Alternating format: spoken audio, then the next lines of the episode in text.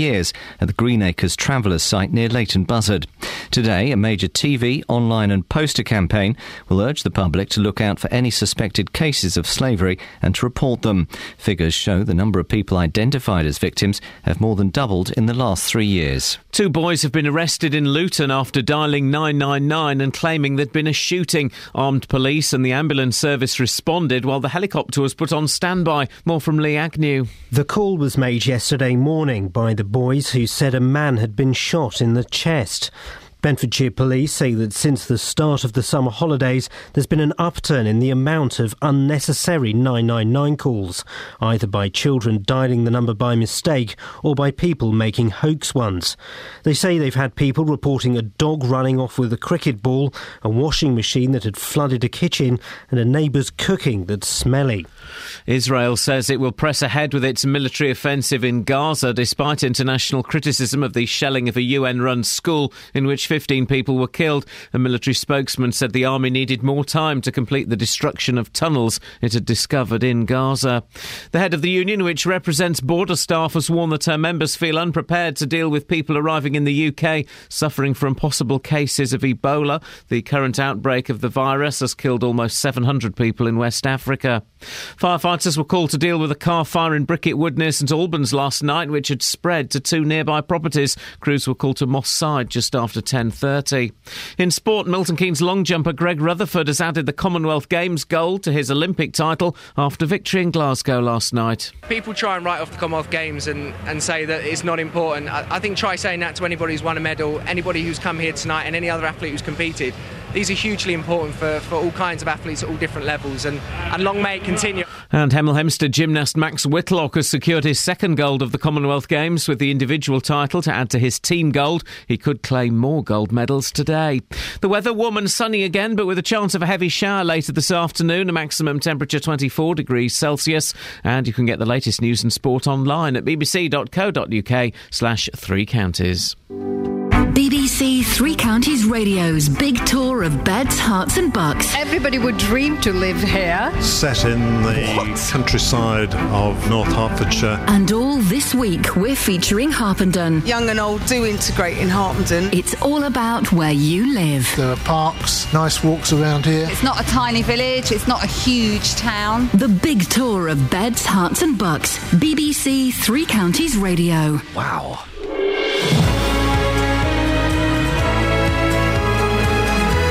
Morning, guys. Listen, I've got a headache, but I'm certainly not going to keep banging on about it all. all oh, I am. I am. All morning, I'm going to bang on about this until you are feeling my pain. I want to gouge my left eyeball out and suck on it. Actually, I, I think I wouldn't mind trying that. Is an eye like a. Here's a question for you. Is an eye like a solid ball, or is it kind of like a jelly? If I, if I were to take my eyeball out and peel the, the flesh off it, ultimately, what would happen to it? I'd imagine it would smart slightly. Right, this morning, electronic fags. They're everywhere. And aren't the people who smoke them arrogant? They are. There's a real arrogance about vapists. Well, anyway, turns out one study says they're perhaps not as dangerous as some of you may have thought. I still think that they're arrogant, though. They're arrogant. Cops with cameras. Sounds like a low budget show on satellite TV. Actually, it's coming to a policeman near you. And if you hear a whisper, give us, give a, us shout. a shout. Yee, guys. The catchphrase is in. JD has been taking it to the streets, but what does the public make of it? Guys, get in touch this morning. We need your input on this. 08 459 455 555. If you hear a whisper, give, give us a shout. Across beds, Herts, and bucks. This is BBC Three Counties Radio.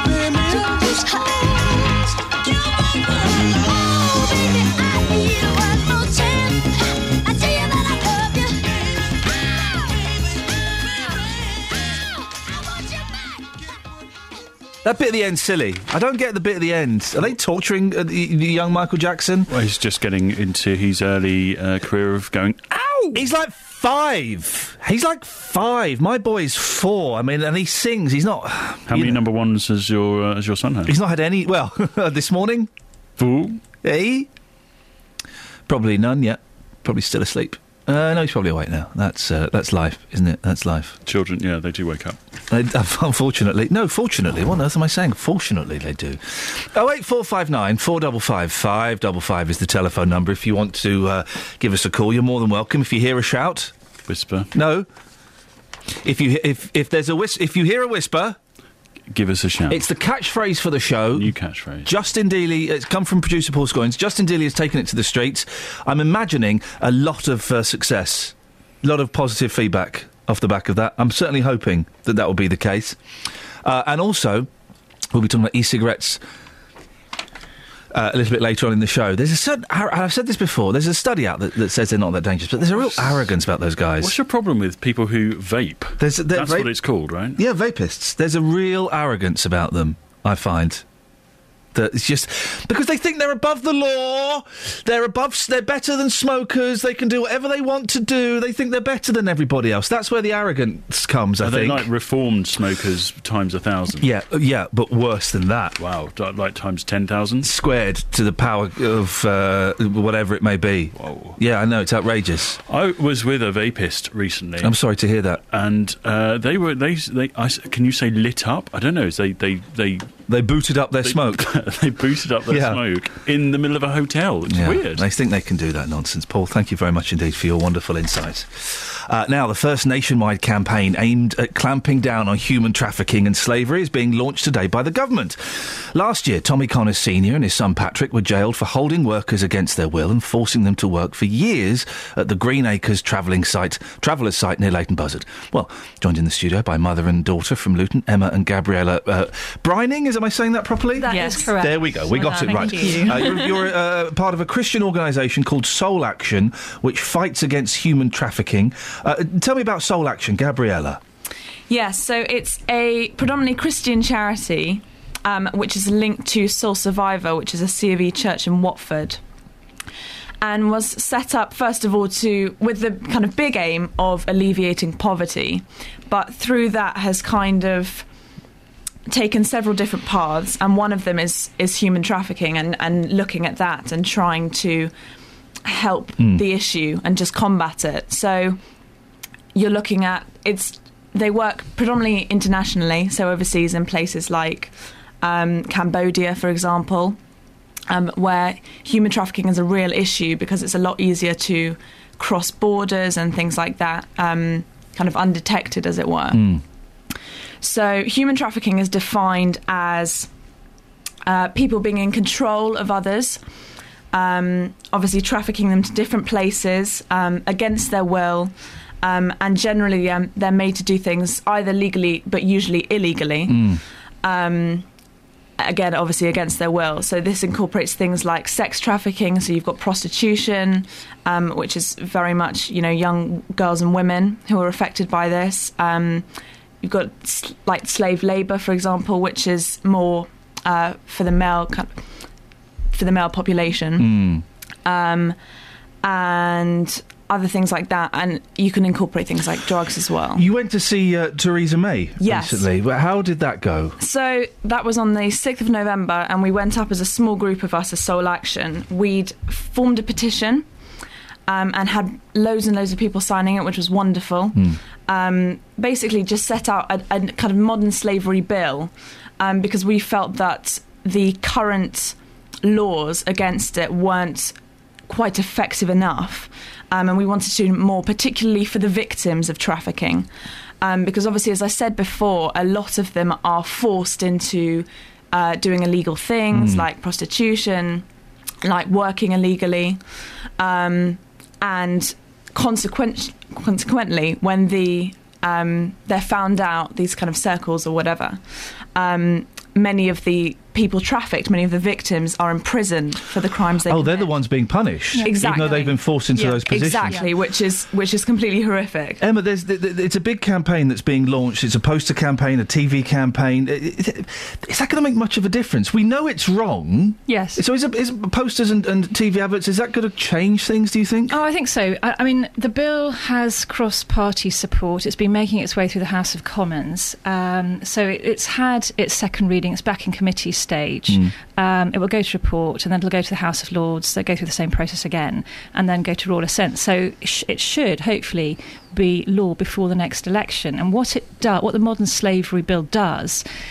Um, is it deals with these issues because at the moment they are being dealt with through bits of legislation in a variety of acts which are sort of scattered and it brings it all together. So as gabriella was saying at the moment what's happening is the victim as the laws hmm. stand get criminalised and the traffickers themselves uh, the law can't adequately deal with them. So, for example, one of the things that the bill will do is it will increase the term, the sentence that a judge can pass from 14 years to life. So, it certainly makes it more criminally severe for somebody to be involved in trafficking, whether that's, as you say, trafficking for labour or for sexual purposes. And how big a problem is it in this country? Well, the th- a conservative estimate would be 10,000 people involved in some form of slave labour In this country? in this country. Gosh, okay. Um, but the truth is, we don't have No. an accurate figure. In terms of prostitution, again, we wouldn't have an entirely accurate figure. If you talk to police forces, they'll be aware that girls are trafficked, younger girls. In Luton, um, there's a Christian charity called um, Azalea, which deals with girls uh, being prostituted. some Yes, of them we're aware of trafficked. Azalea, yeah, yeah. and they can and they and they obviously can be trafficked up from London. You know, they'll be trafficked into Luton from London Mm. they're teenagers, you know, they're young, young teenagers, some Mm. of them. Um, so I think b- by strengthening the power of the police and the courts to deal with this, and Parliament as well, and raising awareness, then it actually means that we can actually deal with it effectively internally through the Home Office, which has obviously put the bill together, um, but then obviously linking up with other governments, other police forces, Interpol, and so on, to deal with people who've been trafficked into this country for those purposes. We're running out of time. Gabriella, very quickly, why is this, why is this so important to you? Why are you involved? Um, I just feel very passionate about it. Um, I guess to me, I connect somewhat, particularly with the sex trafficking to the girls who are trafficked, obviously because they're my age. Um, they're they're very similar to me in a lot of ways. Um, when I first heard about human trafficking, I was 16 years old, and I kind of and I thought to myself, I was like, well, I'm I'm well educated, you know, I'm intelligent, and I I haven't heard about this, Mm. you know, um, why why is that? Um, and I just thought, you know, well, if if I haven't heard about it, then none of my friends are going to have, you know, it's just it's this issue of ignorance, I think, for a lot of people. And like you were even asking about kind of how big a problem is it in the UK Mm. kind of shows we, we just don't know. And even if people do know about it, they think it's kind of, oh, it's over the border, it's overseas, you know, it's not really anything Yeah. to do with me. But actually, it's right on people's doorsteps and they just don't realise. So for me, that's that's a great issue. Emma, if people want to find out more about Soul Action, where can they go? Uh, Soul Action website, uh, www.soulaction.org, I believe. but there are lots of other charities who have been petitioning the Home Office on this issue Hmm. um, and dealing with human slavery in all its myriad forms. I wish you the best of luck. Thank you. you. know, and I, I, I don't think anyone could argue with that. Thank you so much for coming in at this Pleasure. ridiculous time of the morning as well. It's much appreciated. Six seventeen. Let's get the travel. Travel news for beds, cards, and bugs. BBC Three Counties Radio. So far this morning, uh, taking a look across the speed sensors across the three counties, everything looks to be moving rather well so far this morning. Do expect some delays on the M1 Luton Spur between junction 10A for the Kidneywood roundabout and junction 10 for Luton Airport as those major roadworks continue there. In St Albans, St Peter Street at the moment is closed between the High Street and Catherine Street. That's due to some roadworks that are taking place there, so do be aware of that. The A414 so far moving well around the Park Street roundabout. Nicola Richards, BBC Three Counties Radio. Nicola, thank you very much. Well, Emma and Gabriella, uh, they can come again. Kels, have you seen what they've left us in? The, they, they've left a deposit in the studio. Have you seen? They've left what? They've left loads of cakes. They've left Loads of really posh cakes. Wait for us, or for, for me? Just left them behind. They've left. Well, it doesn't matter. It's it's now my booty. Did they say these are for you, or did they just leave them? They didn't. They. It doesn't matter. Maybe they meant to pick them up and take no, them somewhere it, it, else. Let's not. Let's. No. No. No. No. No. No. No. no. Olly Martins is coming in later. Let's see what he brings. Right, six eighteen. It's uh, Thursday, the thirty-first of July. I'm Iain Lee. These are your headlines on BBC Three Counties Radio. A young woman has been airlifted to hospital after being pulled alive from a lake in Milton Keynes where a man died last week. The emergency services were called to the Blue Lagoon, Lagoon in Bletchley at 5:30 yesterday afternoon. The first nationwide campaign aimed at clamping down on human trafficking and slavery is being launched by the government. And in sport, Milton Keynes long jumper Greg Rutherford has done a long jump and won one of them gold medals in it. BBC Three Counties Radio.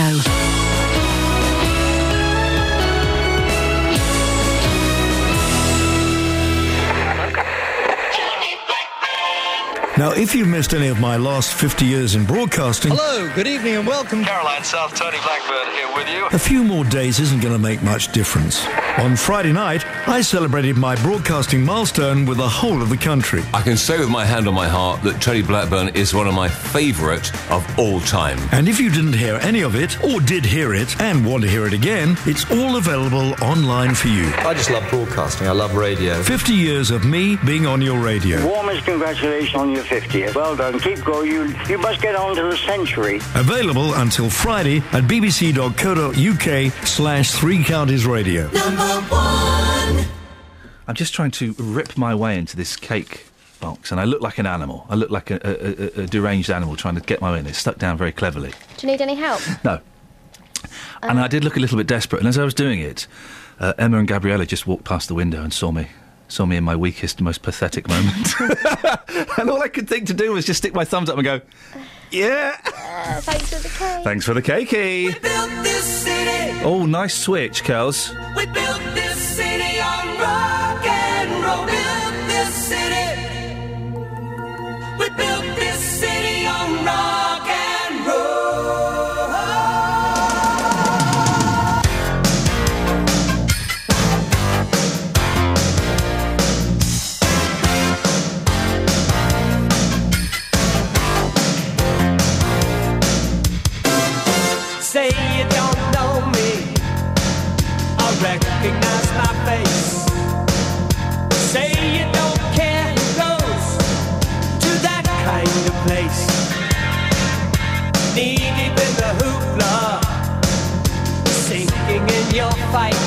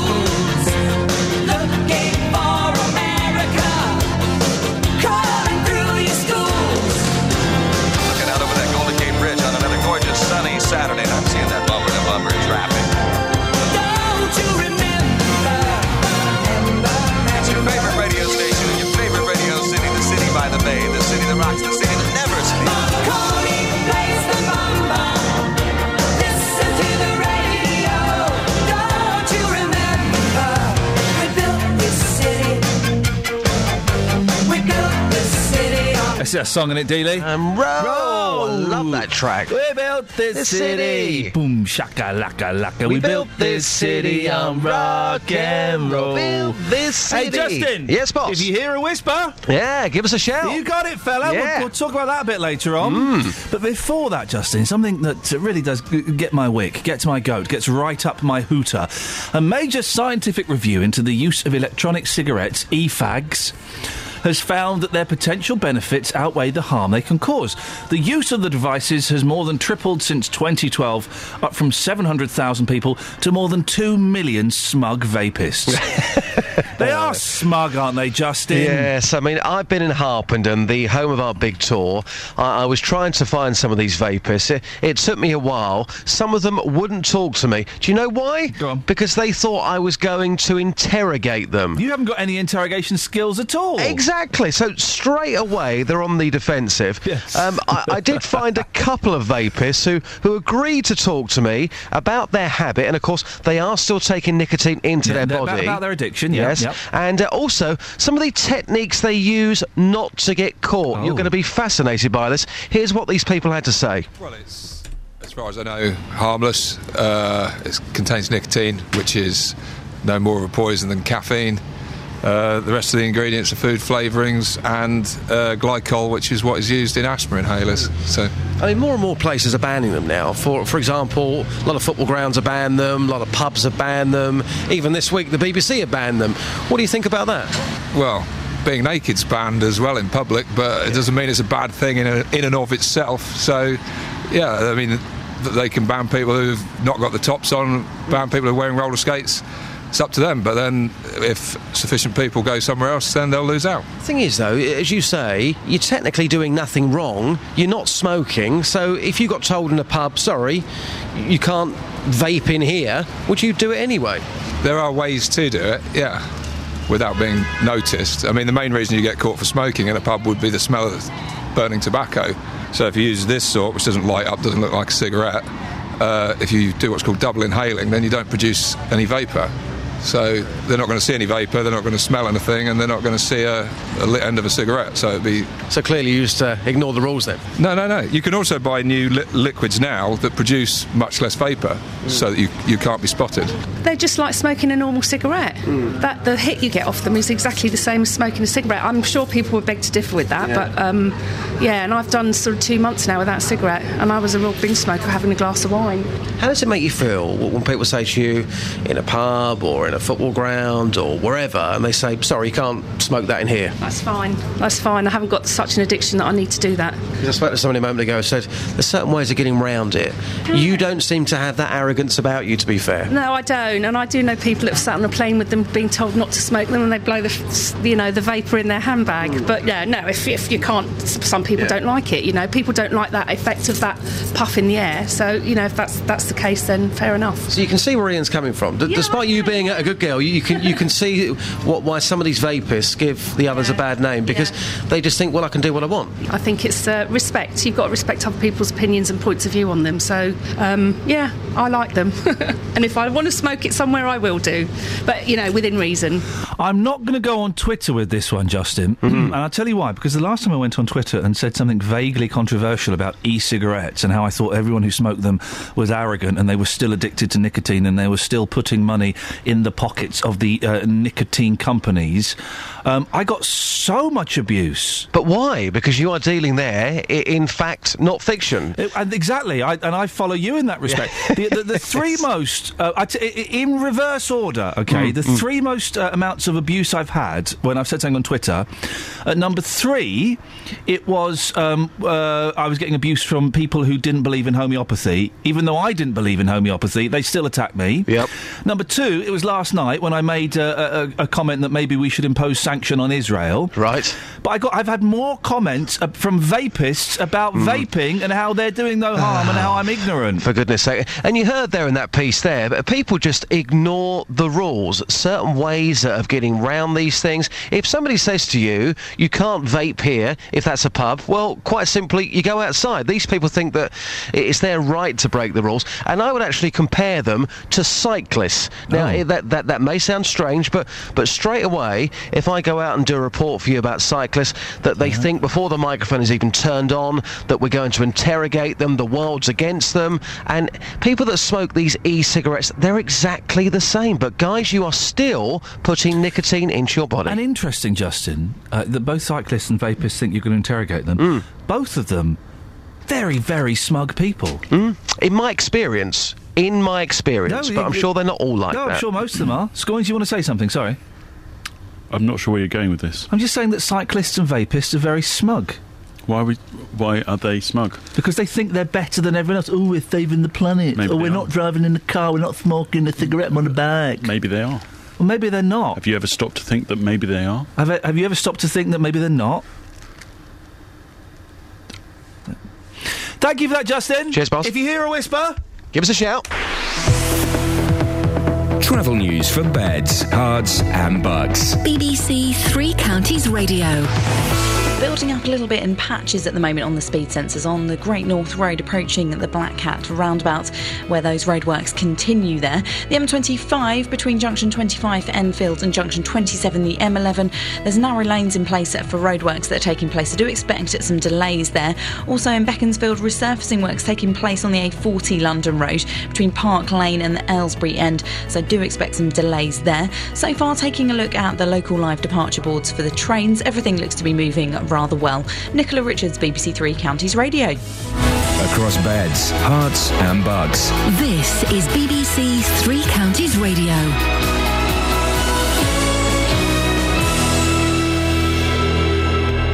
It's 6:30. I'm Simon Oxley. A young woman has been pulled alive from a lake in Milton Keynes where a man died last week. The emergency services were called to the Blue Lagoon in Bletchley at 5:30 yesterday afternoon. Police say the woman, believed to be in her 20s, was airlifted to hospital in Oxford in a serious condition. The first nationwide campaign aimed at clamping down on human trafficking and slavery is being launched by the government, and two boys have been arrested in Luton after dialing 999 and claiming there'd been a shooting. Armed police and the ambulance service responded while the helicopter was put on standby. Three Counties Sports. BBC Three Counties Radio. Milton Keynes long jumper Greg Rutherford has added the Commonwealth Games gold to his Olympic title after victory in Glasgow last night. He hopes it shows he's not just a one hit wonder. It's the start of point proven. Um, bit frustrated with my round four because I actually think that would have been a very, very big jump. And I think I'm starting to rediscover that form I had at the start of the year. Um, so I think it'll be point proven if I can now go to the Europeans and perform well there. And Hemel Hempstead gymnast Max Whitlock has added the men's individual gold to his team gold. I was quite nervous, you know, going through all them pieces. Um, being able to crowd and support kept it going for all of us, and uh, you know, I just I wasn't paying much attention to the scores. I was just literally focused on my job and uh, hoping to pull out clean routines. And uh, you know, it's an amazing feeling competing with these guys and um, to be standing on that podium. And Whitlock is aiming for more gold medals today in the floor, pommel horse, and rings finals. Also, last night, Hertfordshire sprinter Jodie Williams won her 200 metres heat to progress into tonight's semi finals. Milton Keynes' Chris Clark is in the men's 200 metres semis.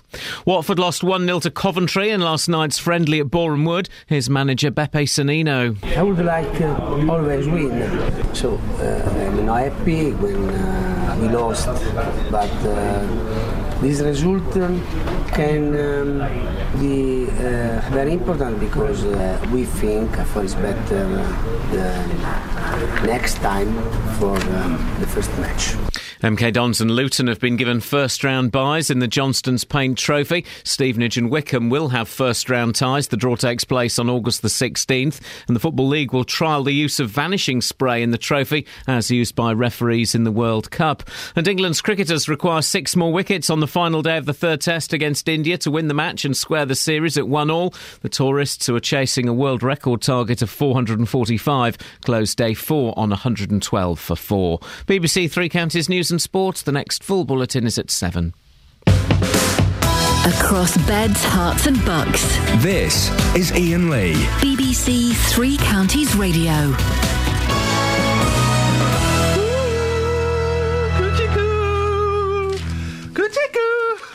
Hello, Scoinsy. Hey. I am slightly delirious because I have got a terrible headache. Yeah. Uh, uh, if you notice uh, me yawning a lot, that means I'm getting a migraine. Oh. The the yawn is the the uh, MS, the migraine signifier. Um, and if you notice me slowing my words a bit later on, we're in trouble. At what point do I call the uh, emergency services? Emergency services are not required. Right. Unless I'm uh, uh, really uh, in a lot of pain, and then Okay. then call them then probably. What you got in the papes? Well, Le um, Papier, Le Papier de uh, de Samedi de Mondredi. Oui, uh, Le Poste.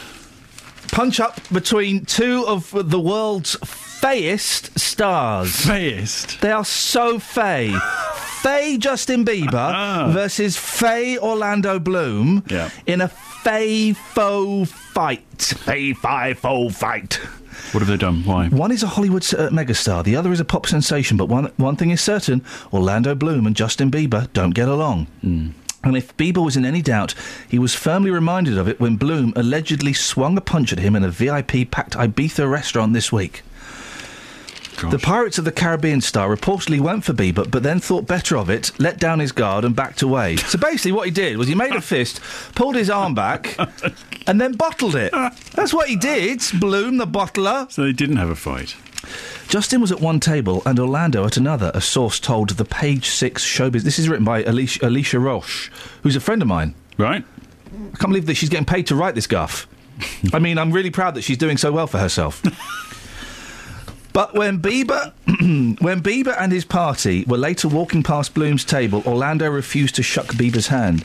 Bieber said something pretty rude to Orlando. Oh, yeah. what, what could he possibly have said?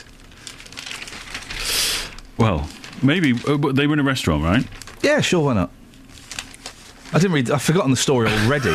I've turned. That's how uh, limp that is. I've turned away from the story and I've forgotten it. I was trying to segue into a restaurant story. Please do. In the Mail and several other papers. But um, when you've gone to restaurants, do you, do you have you noticed of late that uh, they're, they're getting overly descriptive? These sort of furnished on a bed of prime, juicy rice beads plucked from the rice beads, rice beads Yeah. plucked from the hands of uh, young uh, nubile women who've picked these overly descriptive menus. I think it all started with the M&S adverts. You know, this isn't just a this is a prime cut piece of beef hung for forty years in a. Oh, you're really getting off on this, aren't you?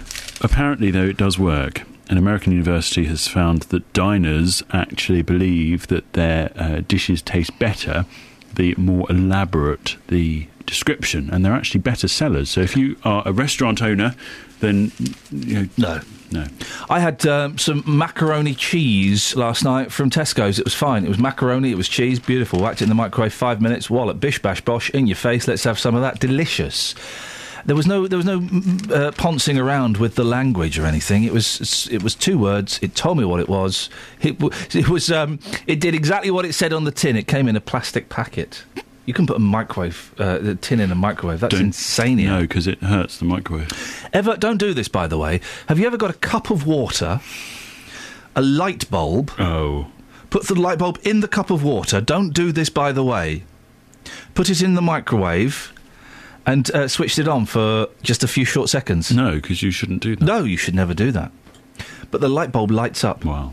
Isn't that You'd ex- amazing? well, you'd expect it to, I suppose. Yes, it's amazing. Cliff Richard is a Barbadian now. Is he? Did you know that? I didn't know that. He's changed. This is this is true. A friend of mine was telling me last night. He t- and I just checked. It's true. He's changed his nationality to Barbadian. Cliffy is now Barbadian. He spends a lot of time in the Caribbean. Well, I suppose he does, but but exactly. But why?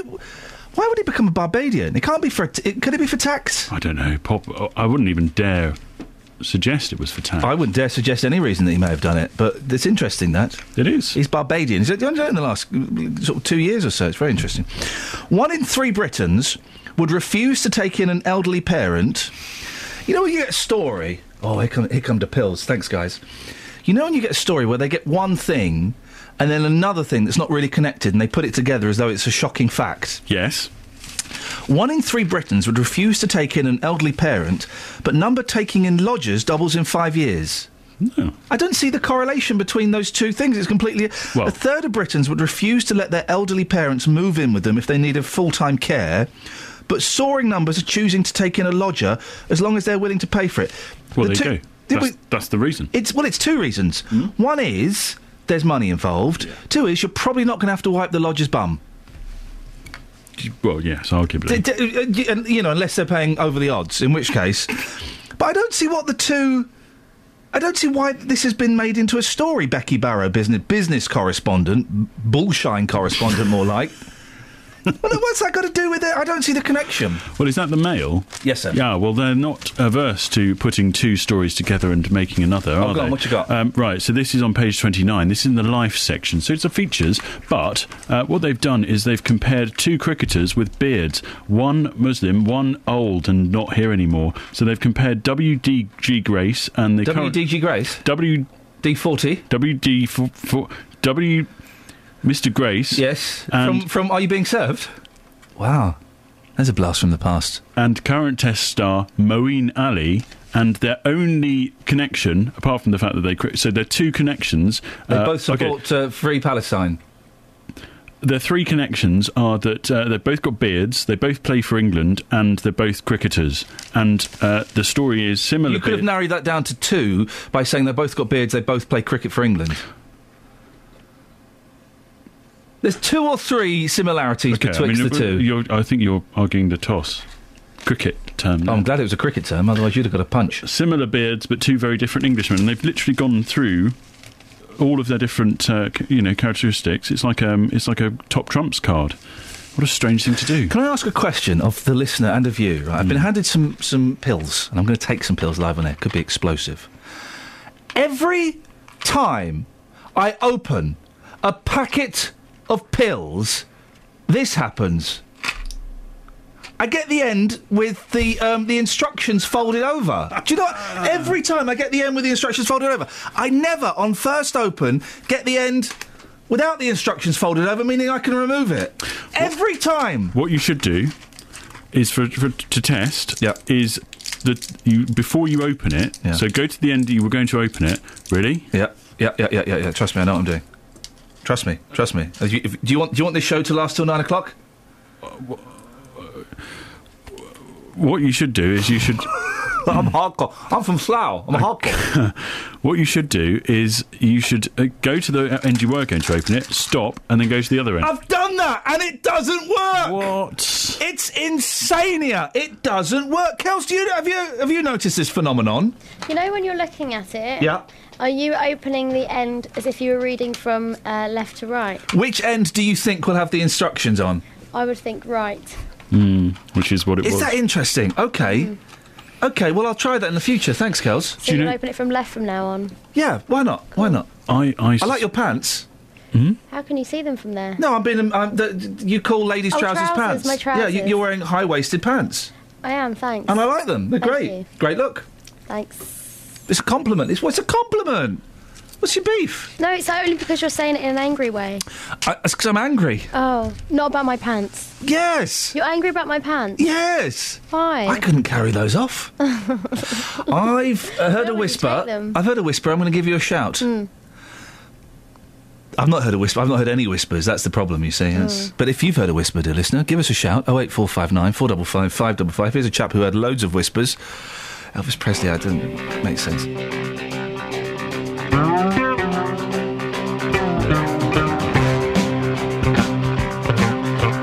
Babe, you're getting closer. The lights are going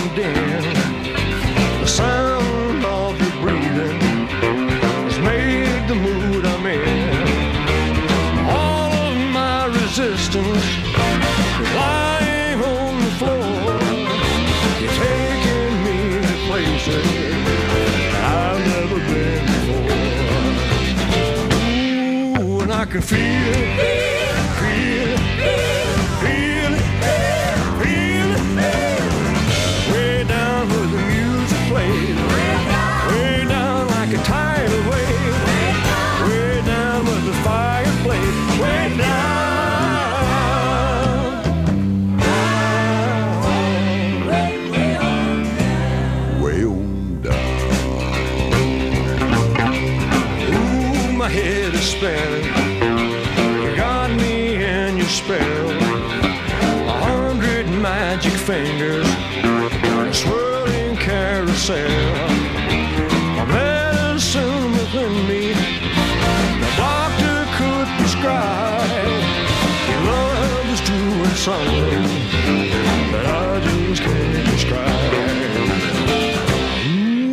Can feel it,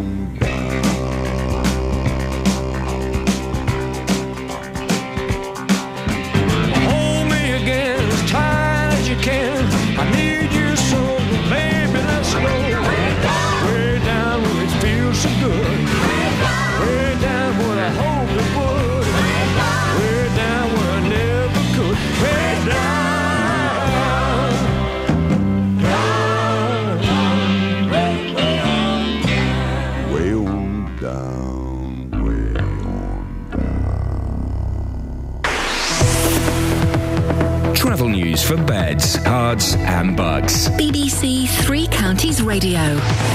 Starting to build up now in Bricket Wood on the North Orbital Road, just off the M25. Just checking on the M25 itself, it's moving rather freely, not seeing any major problems or delays to report. The A1M's moving well, and checking on the local live departure boards for the trains, and they look to be moving rather well, not getting any reports of any delays. Nicola Richards, BBC Three Counties Radio.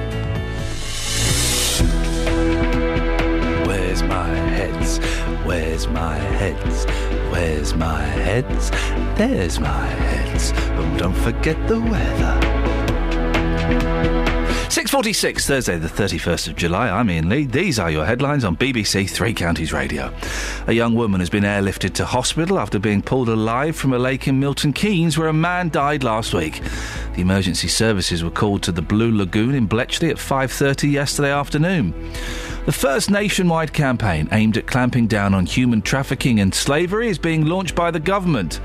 And in sport, Milton Keynes long jumper Greg Rutherford has added the Commonwealth Games gold to his Olympic title. 6.46, let's get the weather with Wendy. Beds, Herts, and bucks weather. BBC Three Counties Radio. Good morning, and what a delightful start to the day we've got out there. It's been a bit fresher overnight, so we're starting with temperatures around 13 or 14 degrees. We've got some beautiful sunshine. I don't think we're going to hold on to it th- through the whole day, but it's certainly something to enjoy for the morning. Temperatures today will get to around 23, 24 degrees Celsius, so feeling nice and warm once again.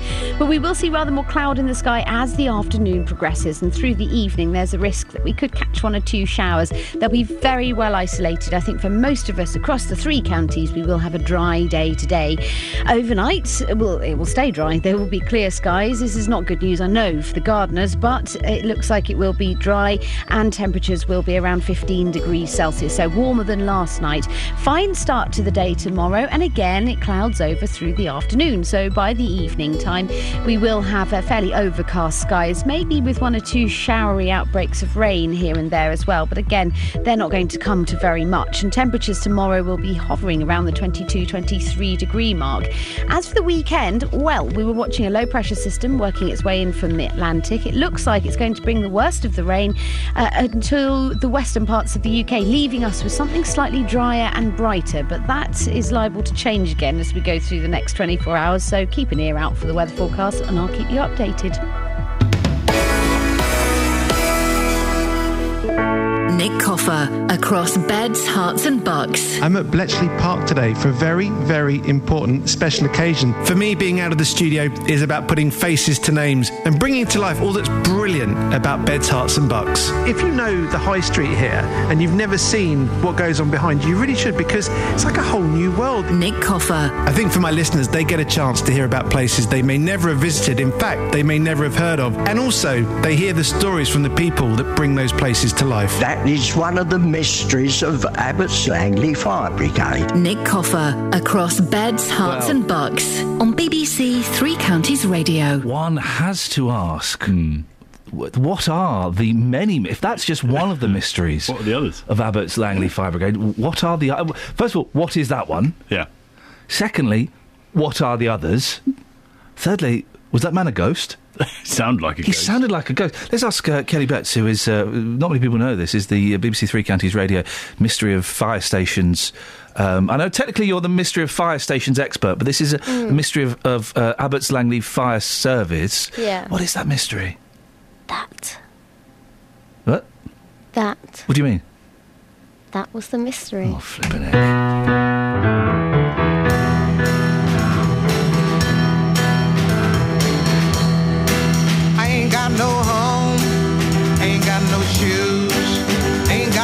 Money,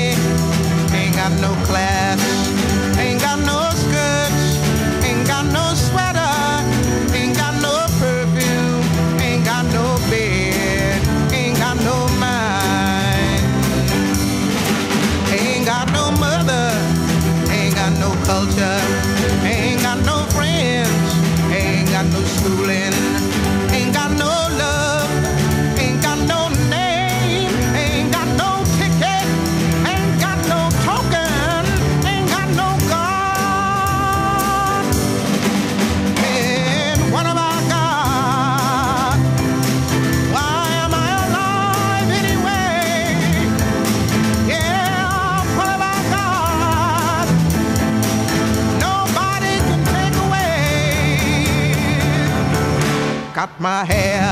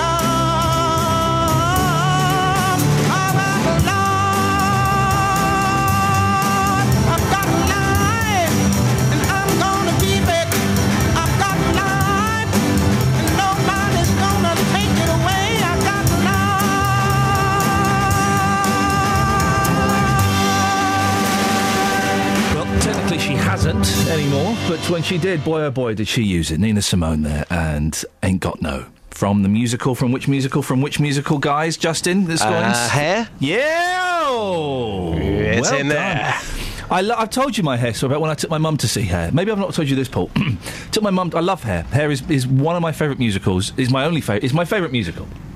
And I've got the original British, the original American, the film soundtrack. I've got five different versions of the Hair soundtrack. Yeah. I love it. I love it that much. Right? I think it's genuinely think it's a masterpiece. Uh, and I took my um, mum to see her maybe two years ago, right? Now, she's in a wheelchair. So, when you're in a. Uh, you, by the way, if you want to get cheap seats in the theatre, take someone in a wheelchair. The carer either goes free or half price. and they're great Good seats. tip. Great, it's a good tip.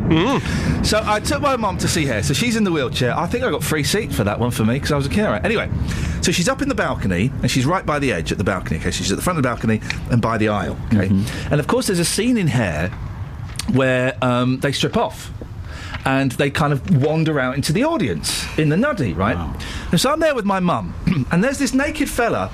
So you're my mum in a wheelchair, Paul, right? Okay. and there's this naked, let the sun shine in. And he's walking around towards her, let.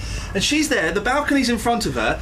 He puts his leg up on the balcony. Let the sun shine in. Let everything is, fla- is flapping around inches from my mum's face. How did she feel? She, with both hands. No, she she said to me uh, in the interval, "I've not seen one of those for years."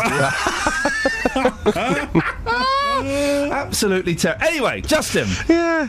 We're not here to talk about. Oh, um, can't top actors. that, though. No, exactly. She tried. Anyway, uh, so listen, we've got a new catchphrase for the show that Paul Scoins has stolen from an elderly Cliff Richard fan. Cl- uh, uh, uh, uh, Scoins, remind us of this catchphrase, please. Keep it Last- brief.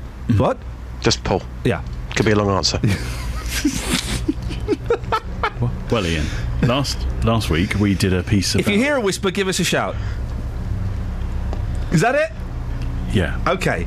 Now, Justin, I think this is a cracking idea. Uh, you, you're not convinced, are you? No, I'm not convinced at all. I mean, obviously, James Whale, one of our BBC colleagues, he's got the only way as well, which is, you know, that's quite good. If you hear a whisper, give What us is- a shout. Hang on, Justin. What Yeah. is that? that? That gets you nothing back. Yeah, but he's based in Essex. Yeah, but so it's based on the only way is Essex, the only way is Whale. It's simple but effective. This, they're two different things. You do, If you hear a whisper, give us a shout. So what I've done, I've um, I've taken this one to the streets. I'm looking forward the, to this the so much. slogan of our breakfast show. I've taken it to Harpenden, the home of our big tour, to get some feedback.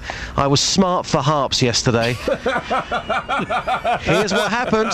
Hey, Kieran, you well? Yeah. If you hear a whisper, give us a shout. So I don't. What?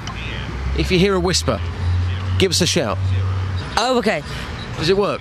What? The whis. Oh, s- The slogan. What's? Oh, whis. Yeah. So what's the slogan again? Um, whisper. Give a. Oh no. If you hear a whisper, Yeah. give us a shout. All right. Say that again for us. Hear. If you hear a whisper, give us a shout. Come on, put some passion into it. Come on. If you hear a whisper, give us a shout. Yes. Morning, sir. If you um, if you hear a whisper, give us a shout. I can't hear anything. I'm not. I'm not that sharp on the hearing actually. If you hear a whisper, give us a shout. Hello. Hey, Michael. How are you? Fine. Lovely earring, by the way. Well, that's quite long, isn't it? Yeah. Michael, if you hear a whisper, give us a shout. Goodbye. Oh, but Michael, do you, you, don't, you don't know what it's about? I don't want to know either. No, no, it's a slogan to our breakfast show, Michael. Do you like it? No. oh. If you hear a whisper, give us a shout. Hey, Tim, you're, you're a keen Iain Lee fan, aren't you? I certainly am, yeah, certainly am. Good man. So, the new slogan, if you hear a whisper, give us a shout. Is that working for you? Slightly, slightly, only slightly. Oh. Yeah. How can we up our game then? If you hear it, cheer it. If you hear it, cheer it. Cheer it. What about that? Really? Yeah, I think that's the one. I don't have a clue what you're going on about, mate. If you hear a whisper, Yeah. give us a shout. You've lost me. It's the. Um, so I thought word had got out about this already. It's um. Around here, so I'm not from around this area. Where do you live? At Stevenage. Oh right, you're still local and vocal. what are you on about? If you hear a whisper, give us a shout. No, I can't hear. I must be going deaf or something. no, no. Right, about what? What about anything happening locally? Really? Oh, it's well. um, it's the slogan to our breakfast show. All right. You, you don't seem What's to be. your name? My name's Justin. Oh, Justin. Oh, yes, I've heard you on the radio, Justin. So, as a listener, this slogan, if you hear a whisper, give us a shout. Would that get you to phone the radio station about local stories? No, if I knew any local stories, but I'm Yeah. very old and people don't tell me whispers. I've got to be honest with you, th- th- th- this slogan's not working on you, is it? It's not, no. I will give you a ring though, Justin. Yeah? You look very handsome and Thank you. suave and I mean, I'm surprised that you, you don't pick out the women and the fellas are not, not unless you're a little bit like that. So you're not like yes. that. let's, let's, let's not go there, Harry. okay, lovely to meet you, sir. Take care. And you. Cheers. Yeah, take care. Interesting uh, twist at the end there. Uh, so basically, people weren't really digging it. Uh, no, they weren't. Um, I think you, you know when it comes to a slogan, as soon as you, you mention it to people, um, that they should know what you're talking about, and secondly, they should be able to repeat that slogan. Sadly, when I took it to the streets, um, it didn't really work. Don't uh, don't make me get an advertising executive on to critique our own slogan. It works. Mm, it clearly doesn't. If people hear a whisper about what's going on, they give us a shout. That's it's maybe, and that, and just for the, just to clarify, it could be a drug crime, yeah, uh, murder. Uh, or a little bit of gossip, not libelous. Goss, bit of goss. Bit of goss. If you if if that is whispered to you, not literally, maybe literally, then shout to us. Not literally, definitely not literally in that case. So, um, uh, literal, but or not literal, and definitely not literal. I'll give it a week. There's, uh, so, you know, to be fair, let, let's see if any whispers come in today off the back of that. I don't think they will, but again, I could be proved wrong. Okay, well, I'm, I'm, I'm kind of sitting on the fence. My, my, my legs are dangling in uh, Paul's garden, but my buttocks are hanging over your side of the fence, just. yes, yes, well put. Thank you very much indeed. Travel news for beds, cards, and bugs. BBC Three Counties Radio. The M1 at Luton Spur building up in patches at the moment between junction 10A for the Kidneywood roundabout and junction 10 for Luton Airport. Those major roadworks are continuing there. The M25 heading anti-clockwise on the speed sensors starting to build between junction 20 on the M1 and junction 20 for Kings Langley. Also looking rather slow on the sensors between junction 17 at Maple Cross and junction 16 the M40. The A414 so far moving rather well around the Park Street roundabout. Nicola Richards, BBC Three Counties Radio. Thank you very much. Lots coming up on the show, including Commonwealth gold medalist Greg Rutherford from uh, Milton Keynes. We'll have some of that. Local and vocal across beds, Herts, and bucks. This is BBC Three Counties Radio.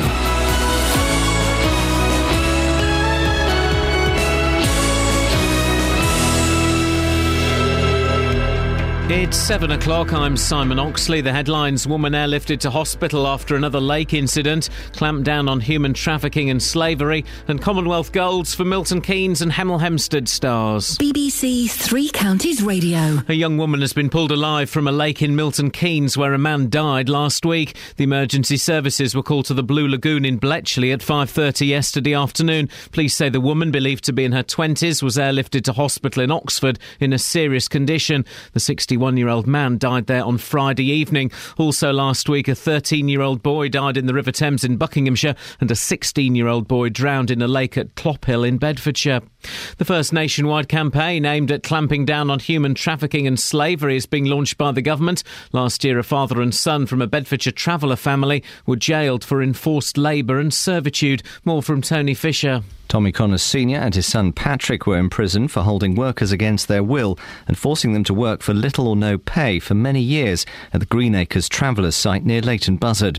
Today, a major TV, online, and poster campaign will urge the public to look out for any suspected cases of slavery and to report them.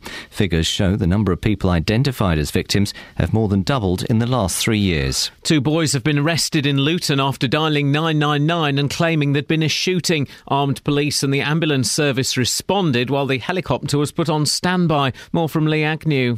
The call was made yesterday morning by the boys who said a man had been shot in the chest. Bedfordshire police say that since the start of the summer holidays, there's been an upturn in the amount of unnecessary 999 calls, either by children dialing the number by mistake or by people making hoax ones. They say they've had people reporting a dog running off with a cricket ball, a washing machine that had flooded a kitchen, and a neighbour's cooking that's smelly. Israel says it will press ahead with its military offensive in Gaza, despite international criticism of the shelling of a UN run school in which 15 people were killed. A military spokesman said the army needed more time to complete the destruction of tunnels it had discovered in Gaza. The head of the union, which represents border staff, has warned that her members feel unprepared to deal with people arriving in the UK suffering from possible cases of Ebola.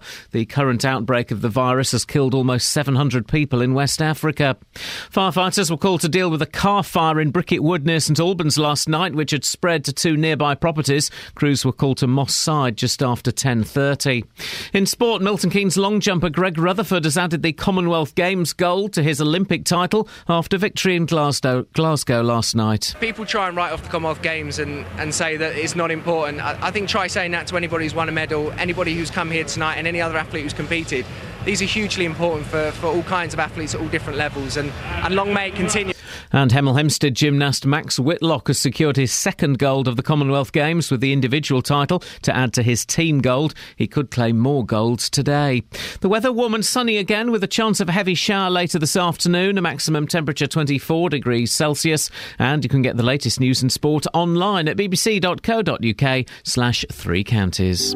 BBC Three Counties Radio's big tour of beds, Herts, and bucks. The town itself is, is absolutely beautiful. It's it's all about where you live. It's got history and it's uh, got modernism as well. And all this week, we're featuring Harpenden. I find it a very friendly place, not threatening in any way. I like going to Harpenden, visiting my grandparents. The big tour of beds, Herts, and bucks. BBC Three Counties Radio.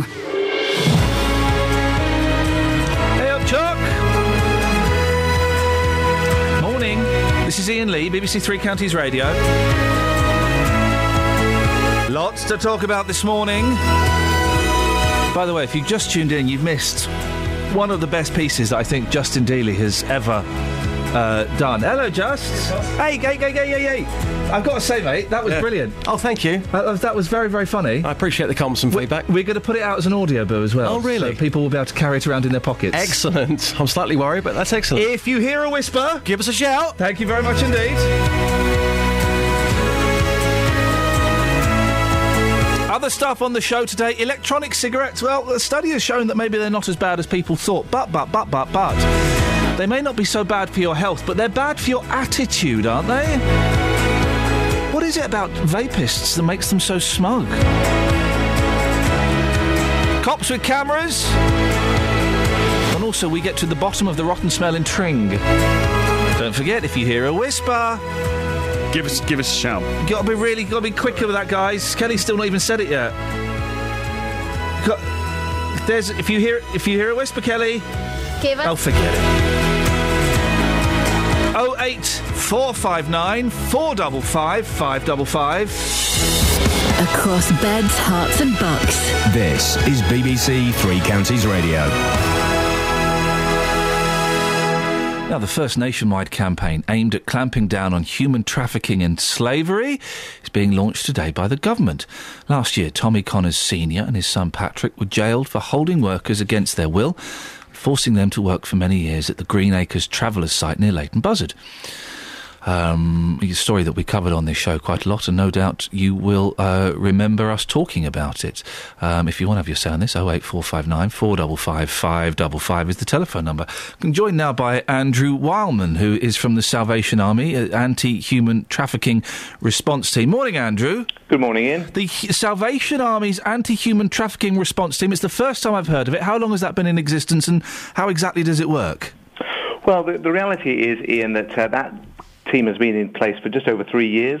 Um, we've been uh, holding the central contract with government for all victim care programs for for the government uh, and running a network of safe houses and people where people can start to recover from their experiences of human trafficking. So, so how do you find these people? Are they rescued by the police? Do they come to you? Wh- How do they, how do you get them? Um, from both, really. Yeah, they are. They're referred by the police and other agencies, um, all sorts of different people at front lines where people are presenting themselves as human trafficking. So that might be via the NHS, might be via doctor's surgery, might be in a police station, um, and people can refer themselves if they think that uh, uh, they may have been a victim of human trafficking as well. And what kind of people are we talking about? I mean, uh, we hear a lot about um, uh, sex traffic, sex workers who have been trafficked. I- Is, that the majority of them, or are there other kinds? Uh, there are other kinds. Yes, I mean sexual exploitation is certainly probably more the, the more prominent uh, one, and uh, it's the common perception amongst people that uh, human trafficking is all about sexual exploitation. But there are a significant number of large numbers of migrant workers and uh, those who are in, in a forced labour situation where they come over for a particular job and then uh, that doesn't turn out to be the case, and they find themselves trapped in the circumstances of forced labour or even uh, domestic uh, sort of like servitude, where they're living in people's houses and uh, or being trapped in people's houses and, and being forced to work very long hours for little or no pay. I would imagine it must be quite hard for these people to, to step forward to either you or, or the police or their doctors or whomever. Um, I, I would imagine there's a certain amount of manipulation, control, and fear. Uh, yes, correct. I mean, that's how how um, traffickers operate. Iain, you're quite right there in terms of uh, having that control and that fear and that uh, and that sense of control over people's lives.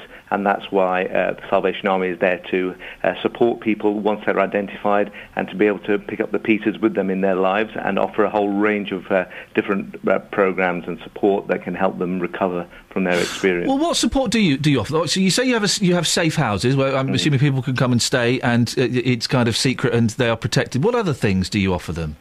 Well, w- once they're in the Safe House pro- program, then obviously, yeah, I mean, we've obviously got a whole range of caseworkers who are working with them, providing um, access to uh, obviously accommodation, but also counselling, um, ad- health advice, uh, legal advice, and a whole range of other things that will help them get them back on their feet after their experience, and hopefully be able to reintegrate back into community or help them repatriate back to their home country, or to get them back to their home here in the UK if that's what they How want. do they get people over here? Is it? Um, uh, the, I'm assuming they're not bundling them in boxes and bringing them over. Is it? Is it just lying, saying, "Look, we, if you come to England, we will get you a fantastic job, and it's going to be really well paid, and you'll be earning loads of money," and then they find out they're working in some seedy brothel or something? Correct. Well, very often that's how it works, Iain. Yes, absolutely. Lots of people arrive in the UK genuinely uh, because they've been told that there is a job for them here and there are opportunities for them here, and so therefore they enter the UK uh, quite legally in some cases via the airports and via the trains and all sorts of places.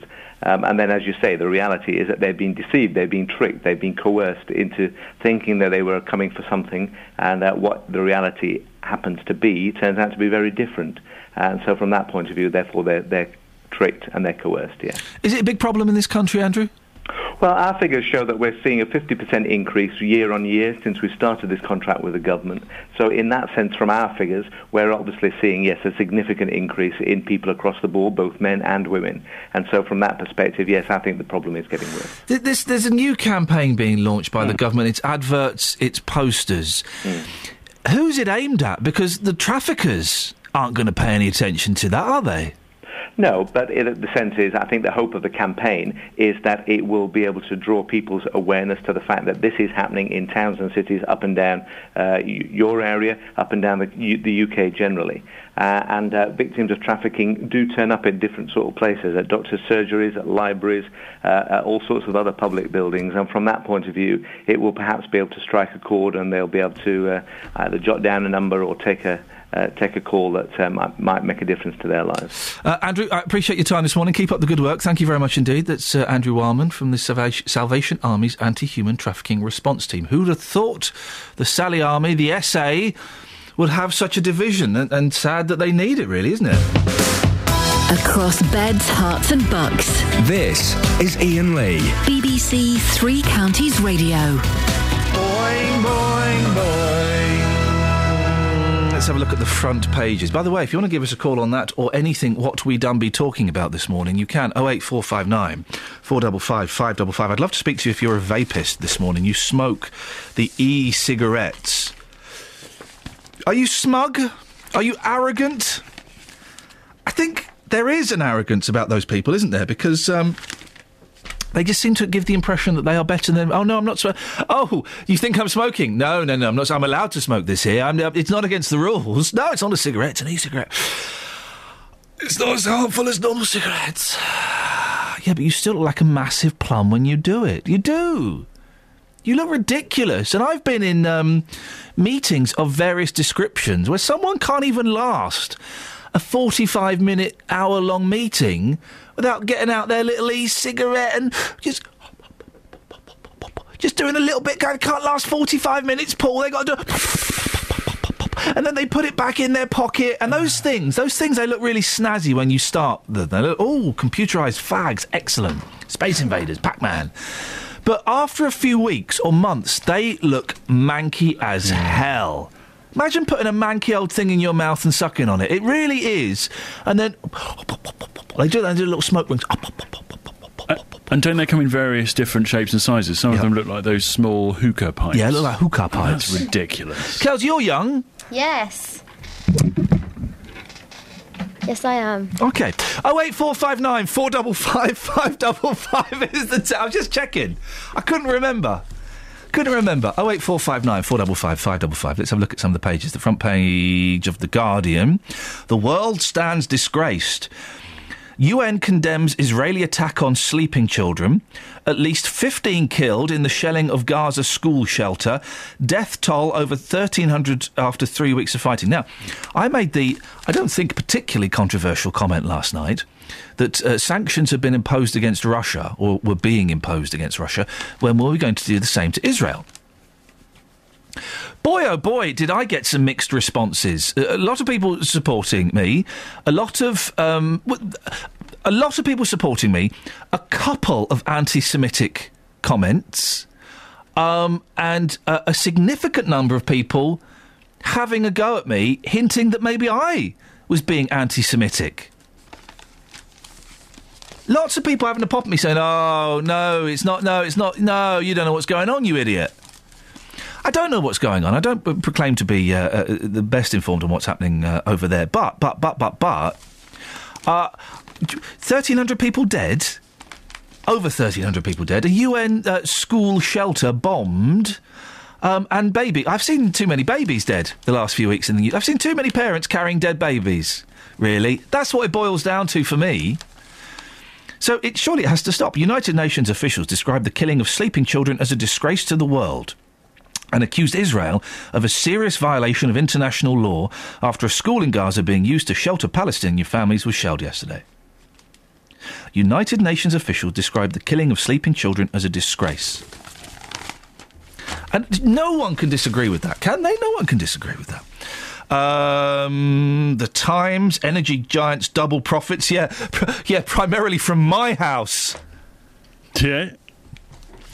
Uh, the Daily, Daily, the Daily Express. Oh, the Daily Express. I got a picture of that pier uh, that's burning down. Uh, I mean, quite incredible photographs. Uh, everyone, loads of people really upset at the loss of a pier. Right. Yeah. It's n- no one died. I don't think. No. No. It's just a pier. It's Oh. just a Victorian hangover into the sea. Well, I don't understand. I mean, yeah, they're nice to have, but it's just a pier. Well, yeah, but you, ideally they. It's a disappear now. Hmm. Ideally, they shouldn't burn. Ideally, I would not. I'm not condone. You know, I'm not saying let's go out and burn piers. Let's Well, just we've burn got- listed buildings. Is that what you're saying? No, well, well, it's not a building, mate. It's a plank of wood in the sea. But it is uh, a, a, a, a, a sort of example of of folly. Oh, example of Victorian excess and folly. You know that the pier in um, um, um, Weston when it burnt down. yes. Do you know how much that cost to repair? No. Have a guess. No, of course it's not. A, a million pounds. No. Uh, one and a half million pounds. No. I'll tell you how much it cost after this. I'm teasing you. Travel news for beds, cards, and bugs. BBC Three Counties Radio. Taking a look so far, at the Great North Road on the speed sensors, building a little bit at the Black Cat roundabout as those major road works continue there. Very slow moving on the M25, heading anti clockwise between junction 21, the M1, and junction 20 at Kings Langley. Also, rather slow anti clockwise between junction 18 at Chorleywood and junction 16, the M40. Looking very heavy on the sensors on the North Orbital Road, um, just coming off the M25. In Watford, rather slow moving on Exchange Road, just around Upton Road. And in Boreham Wood, slow moving on the Barnet bypass on camera heading southbound between Stirling Corner and Mill Hill Circus. Nicola Richards, BBC Three Counties Radio. Thank you very much. Coming up, just how much did it cost to fix the pier at Weston? Before that, 7.17. It's Thursday, the 31st of July, last day of July, guys. Enjoy it. I'm Iain Lee. These are your headlines. BBC Three Counties Radio. A young woman has been airlifted to hospital after being pulled alive from a lake in Milton Keynes, where a man died last week. The emergency services were called to the Blue Lagoon in Bletchley at 5:30 yesterday afternoon. The first nationwide campaign aimed at clamping down on human trafficking and slavery is being launched by the government. And in sport, Milton Keynes long jumper Greg Rutherford has added the Commonwealth Games gold to his Olympic title. BBC Three Counties Radio.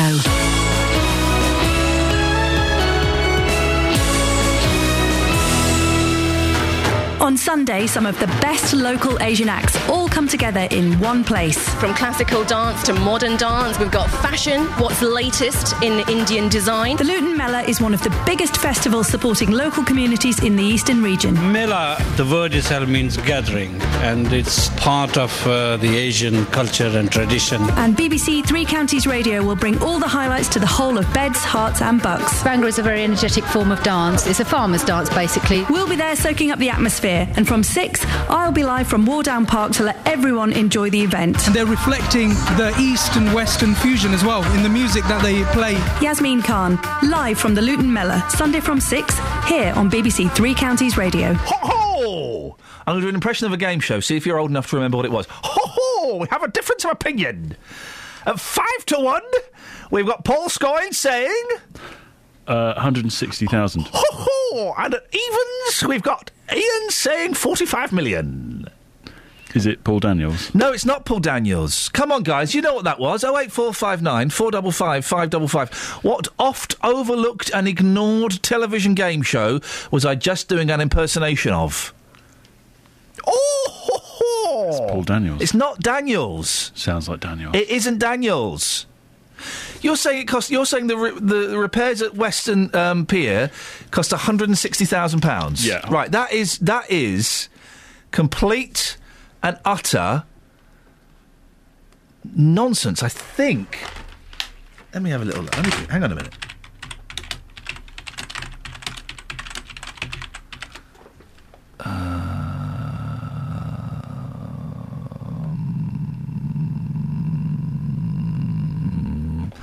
Put them through, Scoins. Unless they're complaining about me, in which case. No, no. It's, if you hear a whisper, give us a shout. Oh dear. Why are you explaining it? Hang on. Do you want to talk to Iain about this? Who is this? What's your name? Mario. Hang on. Here you go. Mario Milton Keynes. He's disputing the uh, the slogan. Mario? Good morning, Iain. What's your beef? I haven't got any beef. Well, give, if you hear a whisper, haven't give got us. The teeth, haven't got the teeth to chew with anymore. If you hear a whisper, give us a shout. No, it's W H S I P E R. That's That's, what you've written. Sorry? That's what's written. Where? On the Facebook page. Oh dear. Hang on. What? Whoa, whoa, whoa, whoa, whoa, whoa. W H S I P E R. So what's a whisper? Oh, mate, hang on a second. And I'm giving you a shout. Well, yeah, no, listen. Y- you're doing exactly what you're supposed to be doing. You've Yes, heard a I'm- whisper. You've heard a whisper. I haven't heard a whisper. I've heard a whisper. A whisper. Is, is he right, Scoins? You're absolutely right. Look. Uh, t- whis- whisper. Oh, for cr- oh, whisper. Oh, for crying out Oh, loud. the brains, the brains. Oh, the brains, the brains are calling. The brains, they've all departed. They've all departed. The brains have all departed, sir. Yes, and now you're being racist again. Oh no, not being racist. yes, you are. Try and do an English accent. um, mm, I can't do an English accent. I'm Irish and proud. Yeah, well, well, you sounded um, Indian there. Uh, do you know? Do you know what game show I'm doing an impersonation of, Mario? Which one? Well, I'm, I'm, you've got to guess. Oh, and at five to one. Hang on, let me do it. Hang on, let me get the voice. Hang on. Oh, oh, oh, all right. Oh, and at five to one, we got Paul saying 16, 160,000. And at odds on even, we got Iain saying 45 million. What game show is that? Ah, ah, ah. That impersonation of Terry Wogan. No, no, it's not. It's a good impersonation of someone. Mario, thank you very much indeed. It sounds a little bit like uh, the guy who also did 15. No. 15 to 1? Catchphrase, catchphrase. No, it's not Roy, It's Roy Walker. Walker. No, it's not Roy Walker. It's so obvious. It's a maybe I'm the only person that remembers this show. Anyway, you're wrong. To repair um, Weston Pier after the fire cost 45 million pounds. Didn't. Well, where have you got the figure of 165? Uh, 160,000. From the Bath Chronicle in 2011. Right. Well, the fire hadn't happened in 2011, Well, mate. uh, what? Oh. Weston-super-Mare? Um. Uh, well, it cost twenty thousand pounds a week just to open the pier. So, look. Oh, oh! Do you wanna touch? Do you wanna touch? Do you wanna touch me there? Wh- probably shouldn't be singing Gary Glitter songs at this time of the day. You're wrong, mate. You're wrong. Repairs totalling 160,000 are being carried out to Weston-super-Mare's 51 million pound Grand Pier after it was damaged by council contractors. I didn't Y- read the rest. No, you didn't. Oh, and you claim to be uh, our political reporter. yeah, that's that. it. The, the new repairs are 160,000 pounds. The original repairs, well, it says here the pier was rebuilt at a cost of 39 million pounds. So, okay, I was. Uh, let's come down from the 45 million. Let's say 40 million pounds. It's still. It's still. Thirty-nine million eight hundred and forty thousand pounds more than you suggested. Yeah, Uh, yeah, yeah. yeah. You want to apologise to peers around the world? now you know. Now you know, Scoins, why we don't need peers. Yeah, listen, it's sad this pier is burnt down. Of course, it's sad. I'm not condoning peer burnership, but we don't need peers. They're just kind of nice. 08459 455 555 and also, also, also, also. What was... I thought it, it's a pretty obvious impression I'm doing. Ho-ho! There you go. That, that gives it... Ho-ho! It does that a lot. Ho-ho! And he used to present a game show. Seems pretty obvious to me. 08459 455 555 is the uh, telephone number if you want to give us a call. Now, a major scientific review into the use of electronic cigarettes has found that their potential benefits outweigh the harm they can cause. Uh, the use of the uh, devices has more than tripled in Britain since 2012, up from 700,000 people to more than 2 million. Well, the research was carried out uh, by Queen Mary University of London. I can speak now to Dr. Hayden McRobbie, one of the study's authors. Good morning to you, Hayden. Good morning. Why did you uh, conduct this, this study? Well, as you may know, over the past few years, electronic cigarettes have uh, really become quite popular, mostly among smokers that want to do something about their smoking. And uh, as you can imagine, that these electronic cigarettes are a bit of a disruptive technology, and some say they're even threatening the sales of regular cigarettes. Now, the reaction to the by the public health community has been a, a little bit mixed, uh, it's fair to say, with people being very enthusiastic about it uh, to quite vigorous opposition. So, we want to review the available evidence on electronic cigarette use, the content, uh, safety, and their effects on users to assess the potential harm or benefits. And what are the potential harms and what are the potential benefits? Well, the potential harms in comparison uh, to smoking are very few. Now, we don't know the long-term effects of using these devices, but it's fair to say that if there are any long-term effects, and, and some may yet emerge, and so monitoring is important, but if any do, they're likely to be only a small fraction of the risks that uh, otherwise smokers would be exposed to with tobacco. So, so that's comparative with, with cigarettes, but on their own, do they have any negative effects at all? Well, uh, nicotine uh, has actually got very few negative effects. Um, uh, outside of pregnancy, nicotine is relatively harmless, and uh, some might even say, well, it's, it's maybe not that much different um, than uh, than coffee. Um, the key thing here is that electronic cigarettes are being used by smokers, not by non-smokers. Do we know that for sure? Because there, there is a, an argument, isn't there, Hayden, that um, it's kind of making. we- We've managed to make smoking uh, look a little bit dirtier, not a particularly nice thing to do, but the, the, the e cigarettes are perhaps making smoking cool again. Well, that is, that is one of the arguments you hear frequently, but uh, what we found in this review is that uh, whilst non-smokers or never smokers, especially younger people, may experiment with them, there are no data to show that these never smokers go on to daily e-cigarette use. So we're fairly, fairly clear on that. Um, so I, I think that you know, really about this uh, problem with e-cigarettes renormalising smoking. We're just not seeing it. And in fact, um, in the UK, um, we're actually seeing a uh, increase in the number of people making quit attempts and a decrease in smoking prevalence overall as e-cigarettes have become available on the market, and reassuringly, no increase um, in the uptake of smoking. They're still addicted, though, aren't they? They've not. The, the, the language here is so awkward. They have given up smoking, but they haven't given up their addiction to nicotine. Yes, and I, some people, you know, really don't don't like the thought that people are, are still uh, dependent on a substance. But I, I think what it's fair to say is that users that switch to these electronic cigarettes are actually reducing their dose of nicotine as they go through anyway, and um, a number of e-cigarette users actually go on to stop using them all, altogether. Um, and the other point to make, as I was making before, really dependence on nicotine is, uh, from a health point of view, uh, has, has very few risks. Uh, uh, th- this research, Hayden, uh, d- completely independent? Yes, completely independent. We did this ourselves off our own backs, out of our own funding. Are, are you a vapist? Do you smoke e-cigarettes? No, I don't don't smoke e-cigarettes at all. You're not tempted after finding out they're safe? Um, no, I, I mean I don't. Uh, I have uh, my own vices with, with coffee and what have you, but uh, no, I have no intention of uh, of starting to vape. And I, uh, Hayden, final question. I don't suppose your, your study revealed why uh, that vapists uh, appear to be so smug and arrogant. Did, did, did you find any figures about that? Well, I mean that, that's not something that uh, you see in the uh, in the literature, but uh, I, I think that you know most people who vape are, are not in their category. Sometimes you hear of these stories of people being smug and arrogant, but uh, certainly the people that I see that vape are, are quite the opposite and are really trying to do something positive for their health and the health of others. Hayden, your job sounds. Sorry, I lied. I said that was my last question. So, your job sounds really cool. Do you just kind of you and your team go right? What can we research now, uh, uh, uh, uh, or are you? Go- How does it work?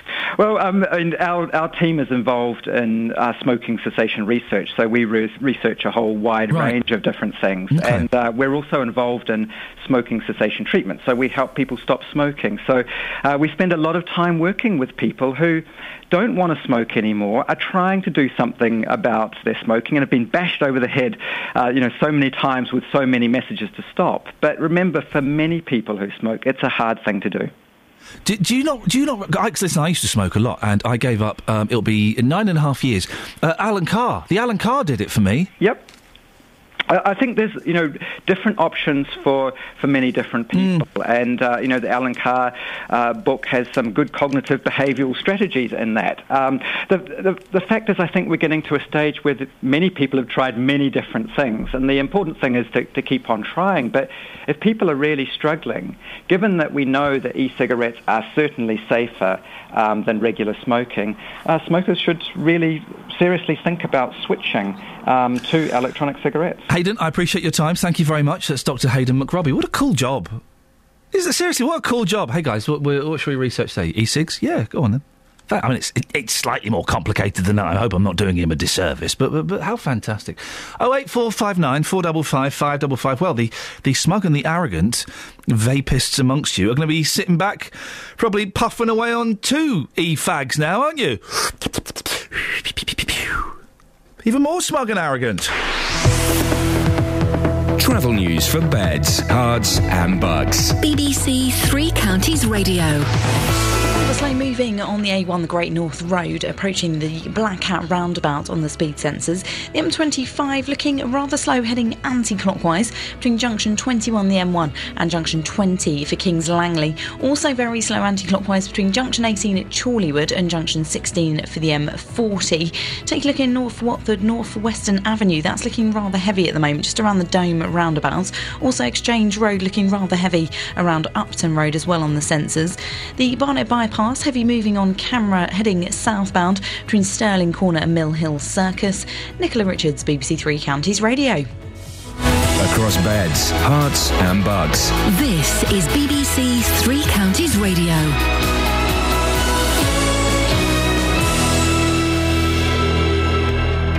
It's 7:30. I'm Simon Oxley. A young woman has been pulled alive from a lake in Milton Keynes where a man died last week. The emergency services were called to the Blue Lagoon in Bletchley at 5:30 yesterday afternoon. Police say the woman, believed to be in her 20s, was airlifted to hospital in Oxford in a serious condition.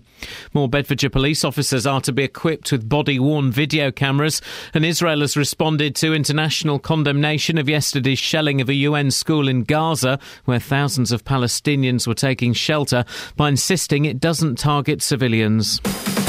Three Counties Sports. BBC Three Counties Radio. Milton Keynes long jumper Greg Rutherford has added the Commonwealth Games gold to his Olympic title after victory in Glasgow last night. He hopes it shows he's not just a one hit wonder. It's the start of point proven. Um, bit frustrated with my round four because I actually think that would have been a very, very big jump. And I think I'm starting to rediscover that form I had at the start of the year. Um, so I think it'll be point proven if I can now go to the Europeans and perform well there. And Hemel Hempstead gymnast Max Whitlock has added the men's individual gold to his team gold. I was quite nervous, you know, going through all them pieces. Um, being out of crowd and support kept it going for all of us, and uh, you know, I just I wasn't paying much attention to the scores. I was just literally focused on my job and uh, hoping to pull out clean routines. And uh, you know, it's an amazing feeling competing with these guys and um, to be standing on that podium. And Whitlock is aiming for more gold medals today in the floor, pommel, horse, and rings finals. Also, last night, Hertfordshire sprinter Jodie Williams won her 200 metres heat to progress into tonight's semi finals. Milton Keynes' Chris Clark is in the men's 200 metres semis. In football, Watford lost 1 0 to Coventry in last night's friendly at Boreham Wood. Here's manager Beppe Sannino. I would like always win. So uh, I'm not happy when uh, we lost, but uh, this result um, can um, be uh, very important because uh, we think for is better the next time for um, the first match. MK Dons and Luton have been given first round byes in the Johnstone's Paint Trophy. Stevenage and Wycombe will have first round ties. The draw takes place on August the 16th, and the Football League will trial the use of vanishing spray in the trophy as used by referees in the World Cup. And England's cricketers require six more wickets on the final day of the third test against India to win the match and square the series at 1 all. The tourists who are chasing a world record target of 445 closed day 4 on 112 for 4. BBC Three Counties News and Sport. The next full bulletin is at 8. Call 08459 455 555. BBC Three Counties Radio. That's the telephone number. You can give us a call. Well, what have we spoken about today? E-cigarettes. If you hear a whisper, give us a shout. That's the new show catchphrase, and I've got to say, it really is setting the world uh, alight. And also, if you're new to this show, uh, you can call in about pretty much anything you want. It's an open door policy. You can call in and say the show's rubbish. You can call, don't call in and say the show's great because uh, I don't really know how to handle compliments. But if there's something you think we should be talking about, if you hear a whisper, give us a shout. 08 459 455 555. Picture Phil's on the line. Morning, Phil. Good morning, Iain. Good morning, Philip. Good morning. Um, this has got me a bit puzzled because this this quiz show you're talking about, the only one I remember where there were odds was called the Sweepstake Game in 1976 with Bernard Braden. And I know it's not that, is it? No, it's not that at all, you plum. No, that's what I thought. I've been racking. My, give us, can you give me a clue? Just a tiny clue. No, hang on. For those who don't know, Picture Phil knows every minute detail. Some would see every, say every dull, tiny detail about every television show Yeah. ever made. All right, I'll do it again. Here we go. Right, hang on, I've got, I've got to do the voice. Ho ho. Right, okay. Yeah. Ho ho. So we've got a difference of opinion. Well, I reckon, Iain. The only thing is your your impersonation is, if it's who I think it is, is perfect. Is it Ken Dodd? No, it's not Ken Dodd. Oh, flipping egg, Philip. Well, I mean, this, you've got me really stumped with this one. What about Winner Takes All with uh, Jimmy Tarbuck? Oh, now Philip, hang on a minute, Kyle. Oh, hi, Iain. Hello, Kyle. You're on the air. What what show do you reckon it is? Well, well, I, I think you've conflated two shows. Sorry? I think it's I think it's winner takes all is, is the game show. Yeah. But your your impression seems to be Henry Kelly. You're playing catch up in the two zone. I'm a fruit. I'm round. I'm an orange. What am I? no, it's not an impression of Henry Kelly. Ah. Is oh, it? no. I'm doing Jimmy Tarbuck. Oh, you, oh, you are. Yeah, g- g- yeah. It was winner takes all, guys. Did they? I don't. I remember it used to go out. I think it was from Yorkshire Television, if I mm, remember correctly. And it used to go out on a Friday night. I think about seven o'clock. Sorry, Carl. You're never going to get another word in edgeways now. Phil speaking. Oh, I'm apo- I do apologise, Carl. Kyle. No, I, no, I, I was going to say he's a Scouser, Jimmy Tarbuck. I was doing a Scouse accent, mate. He, he sounded Irish. Oh, we got a difference of opinion. A five to one. It's Phil saying the odds-on game, and it's at evens. It's Kyle saying winner takes all. Oh, Let's find out who's right. Oh, wonderful, wonderful. Kyle, you're spot on, mate. But you're all right. It, but but it, that is a bang on. All right, you do a Jimmy Tarbuck. Who, me? Yeah, go on. Uh, oh, they do though, don't they though? the Beatles, five to one. Phil, you do a Jimmy Tarbuck. Oh, I'll be honest with you, and I'll, I'll not being honest. I, I can't do it. I remember Jimmy Tarbuck when he did London Sunday Night. London played him when he first started. Here we go. Look at you trying to redeem yourself. There is egg on your face, Phil. I, I know. think I, think know, you missed a bit. I, I told your uh, uh, co co-producer, researcher, um, that, uh, and uh, I, thought I was wrong. I, I admit I'm wrong. You know, I'm not perfect. You're not perfect, it turns out. No. Phil, I, just uh, tweeted that, tweeted that you're coming on, and Scott has messaged me saying then, saying every now and then I seek out the video of Picture Phil singing Rocky Top on YouTube. Oh, I'd love. I do know what Ian. I'd, I don't think it is on YouTube, is it? It, well, it, d- d- Scott seems to think it is. I tell you what is on YouTube. It's me making a mistake. Oh, blimey. Picture- Can I can I say it? Yeah, sure. Why not? Picture Phil muffs it up.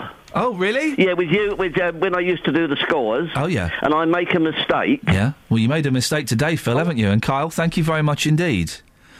That was a bang on. All right, for the rest of the show, dear listeners, hmm. it's a it's a it's a great game show. Terrible that it's been overlooked. For the rest of the show, can people phone in and try and do a better Jimmy Tarbuck than me? Let's see who can out Tarbuck the Tarbuck. See if anybody can do that. Can we? Have we got Tarbuck's phone number? Get Tarbuck on. Th- th- no one. Look, th- that, I'm genuinely annoyed with those two blokes. Genuinely annoyed. Kelly, do a Jimmy Tarbuck. Hmm? Do a Jimmy Tarbuck. What does he do? Give me a, an example. Ho ho! He's not black. Well, e- equally, Iain, he's not Irish. No, he, I wasn't doing an Irish accent. We're very close. Oh eight four five nine four double five five double five. Call 08459 455 555. BBC Three Counties Radio. Can you phone in and try and do a better Jimmy Tarbuck than me? You will not be able to, dear listener. You simply will not be able to. Now, you may remember uh, earlier this week, the big story of the week uh, has been an unpleasant smell coming from muck being spread on fields in Tring.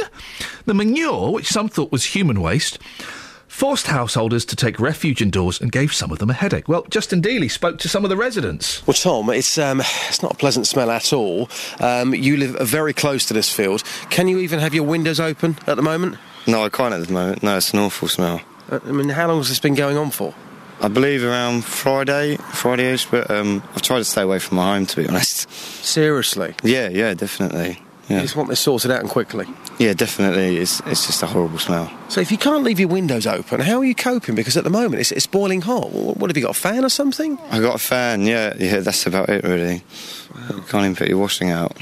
Oh, Keith, um, it's bad enough for me to be here for half an hour this morning, but uh, what's it like living here with the smell? Well, it feels as if somebody's against you all the time. The, the, the smell is just building up and building up, and it's it, every time they spread it, it's worse. Of course, they've, been, they've been building the muck up heap up for about three months. About three months. So the, the smell itself, when's it at its very worst?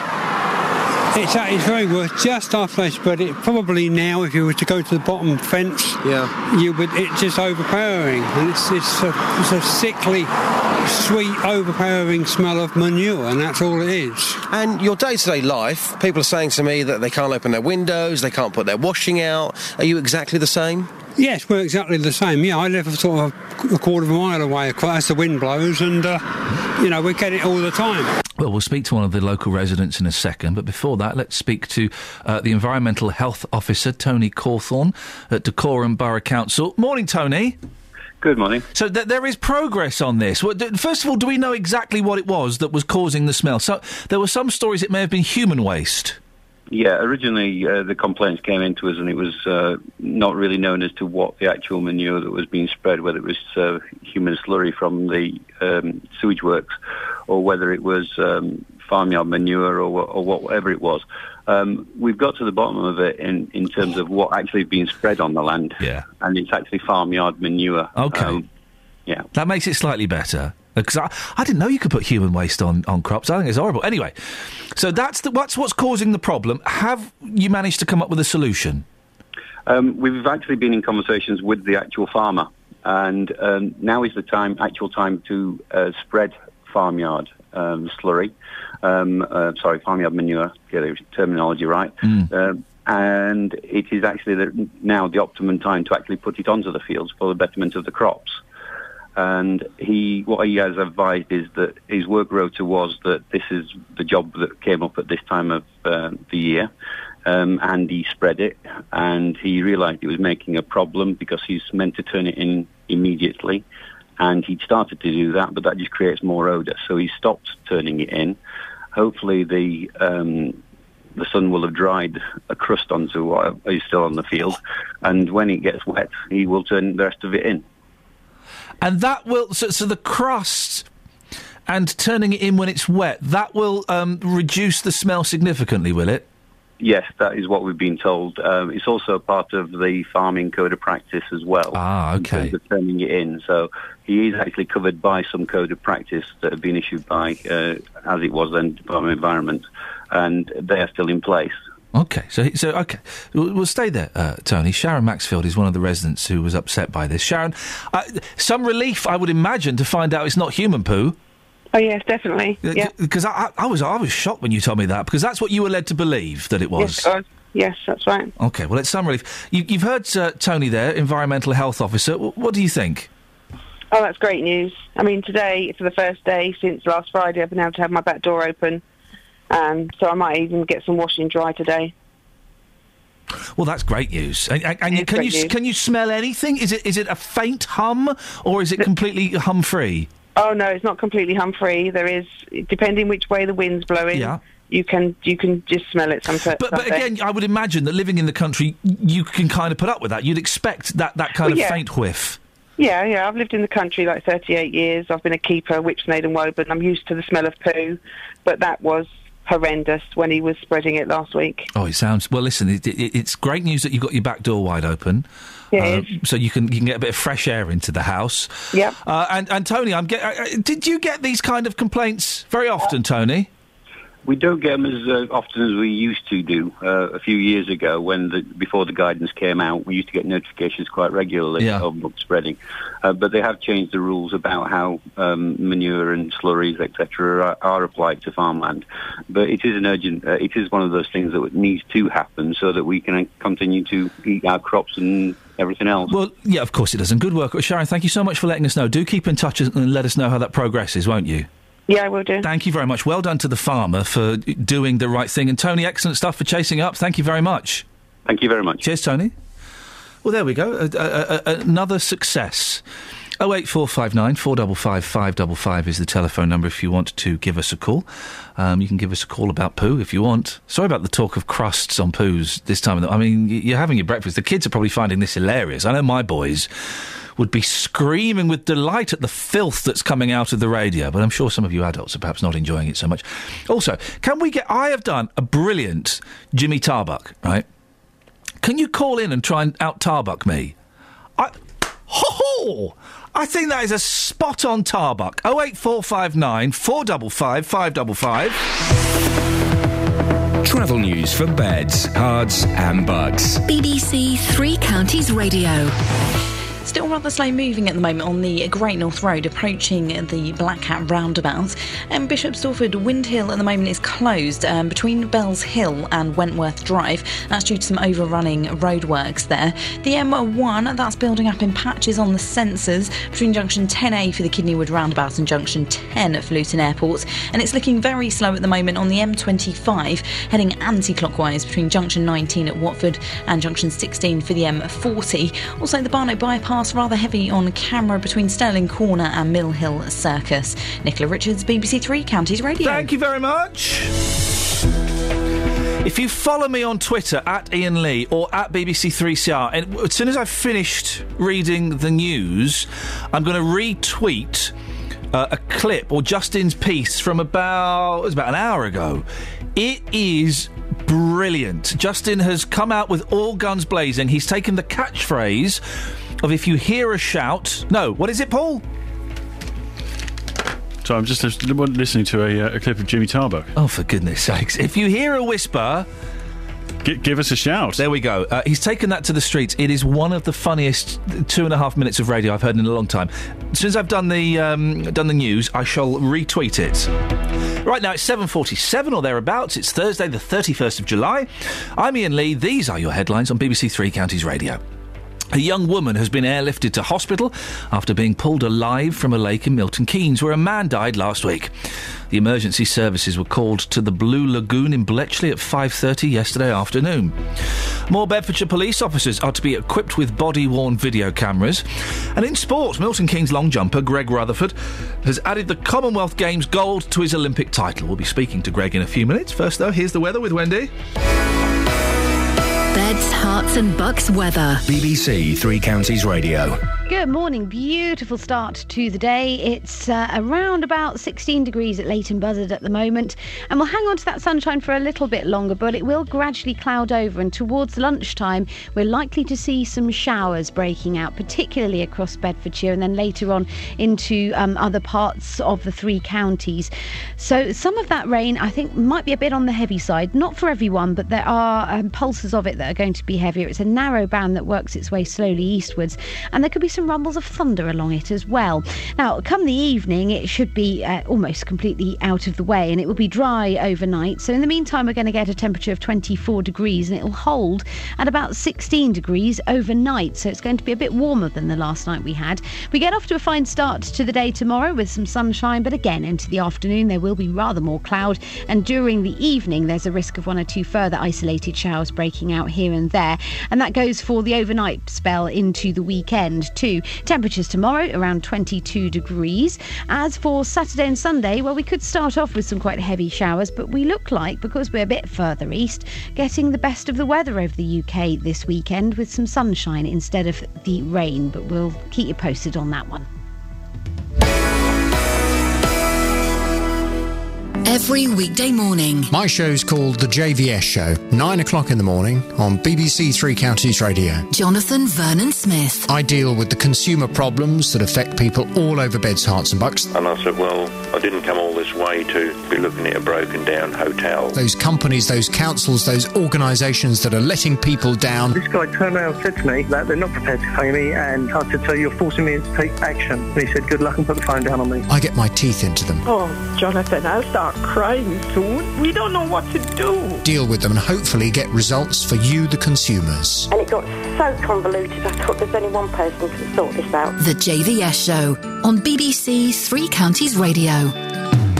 Call 08459 455 555. BBC Three Counties Radio. Morning, morning, morning, morning, morning, morning, morning. Greg Rutherford, the Milton Keynes long jumper, has just, well, he's not just won it this morning, that would be crazy, has won a gold medal at the Commonwealth Games. He joins you on the line now. Morning, Greg. Good morning. You, you must are be, uh, yeah, I'm very well. You must be, fe- you did this yesterday, didn't you? Yeah, last night. How do you feel physically afterwards? Are you are you physically exhausted, or are you kind of how are you feeling? Uh, I think if I said I was physically exhausted after doing five jumps, people would be, uh, well, people would probably laugh, to be honest. Yes, fair Um, play. Yeah, you're not exhausted as such. Your body aches a lot because it, it's never easy sort of jumping far.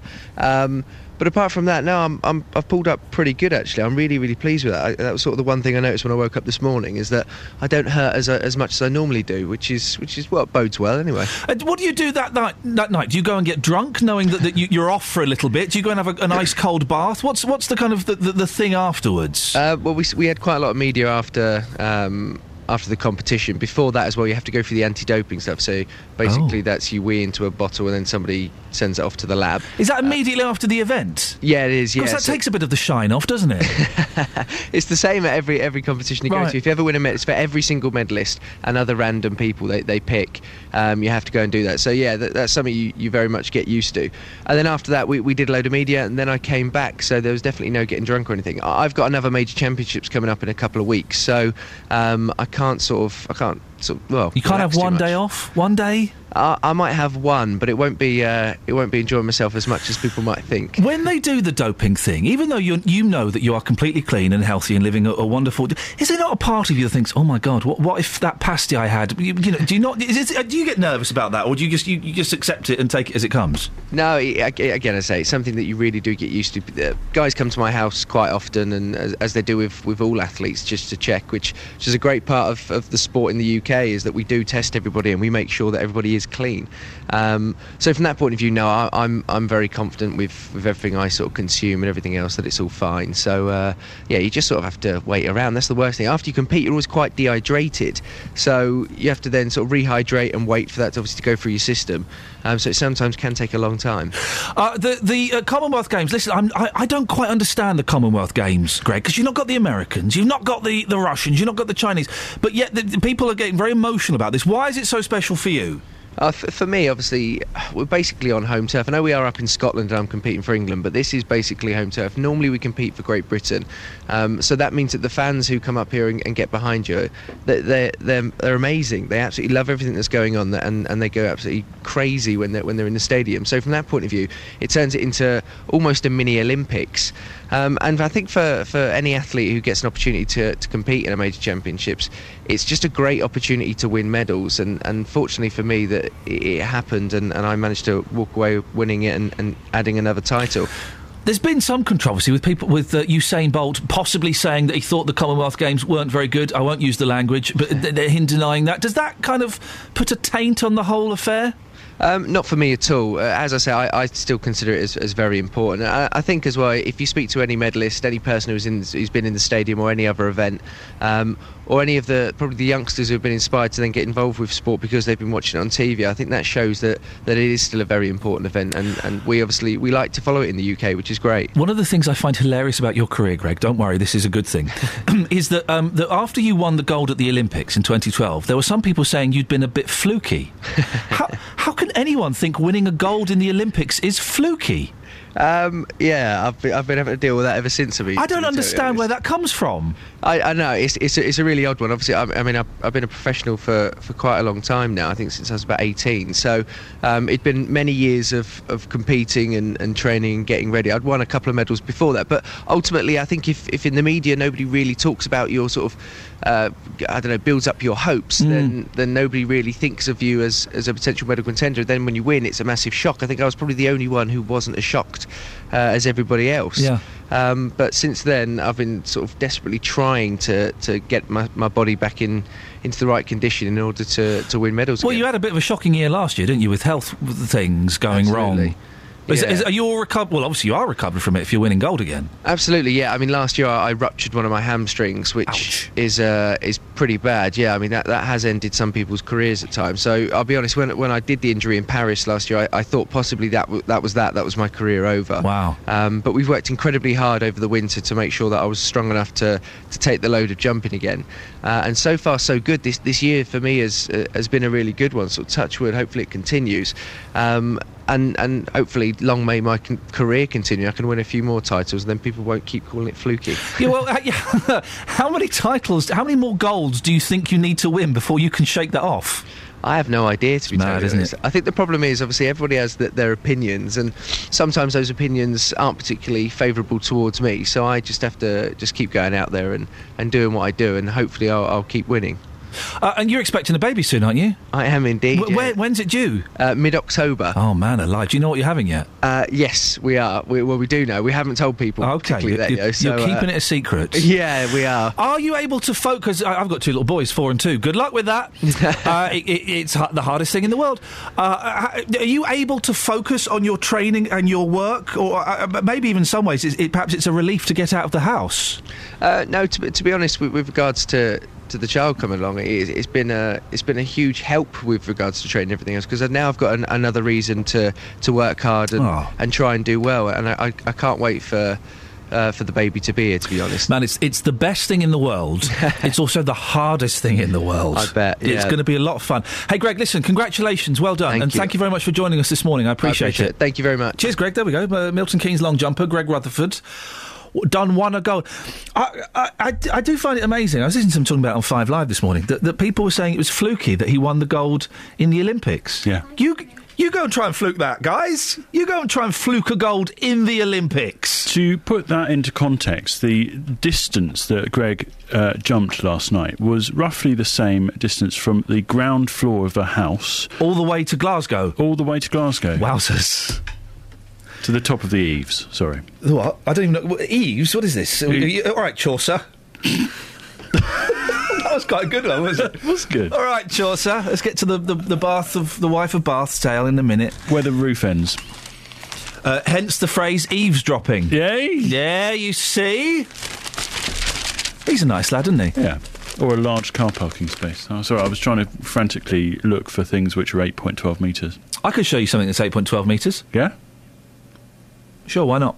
Okay.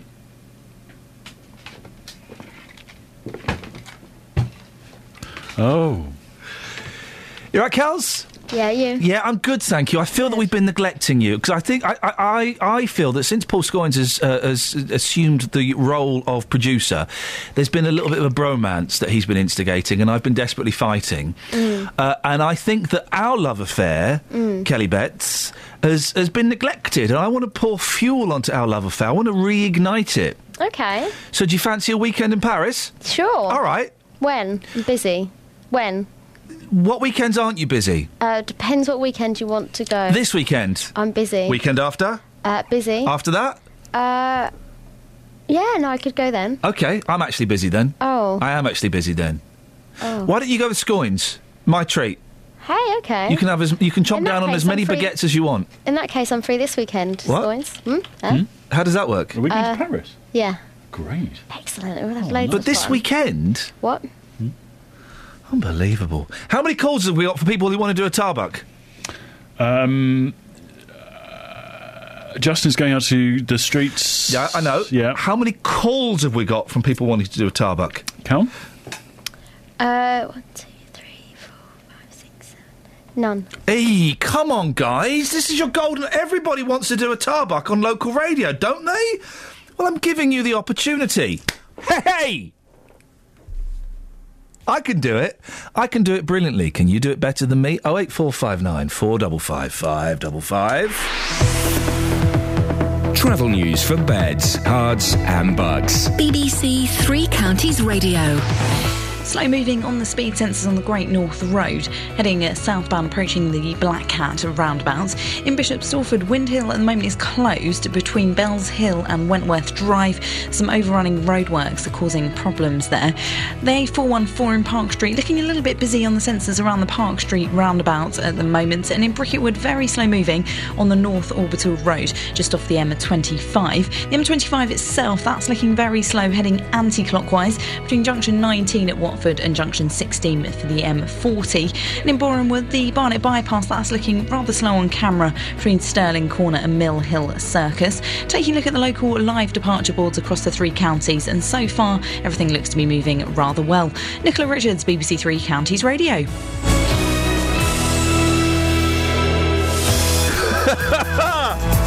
this is Iain Lee, BBC Three Counties Radio. What are we talking about this morning? Are vapists arrogant? Can you do a tarbuck and anything you want to talk about? Really, give us a call and we'll speak to you before uh, before nine o'clock. Local and vocal across beds, Herts, and bucks. This is BBC Three Counties Radio.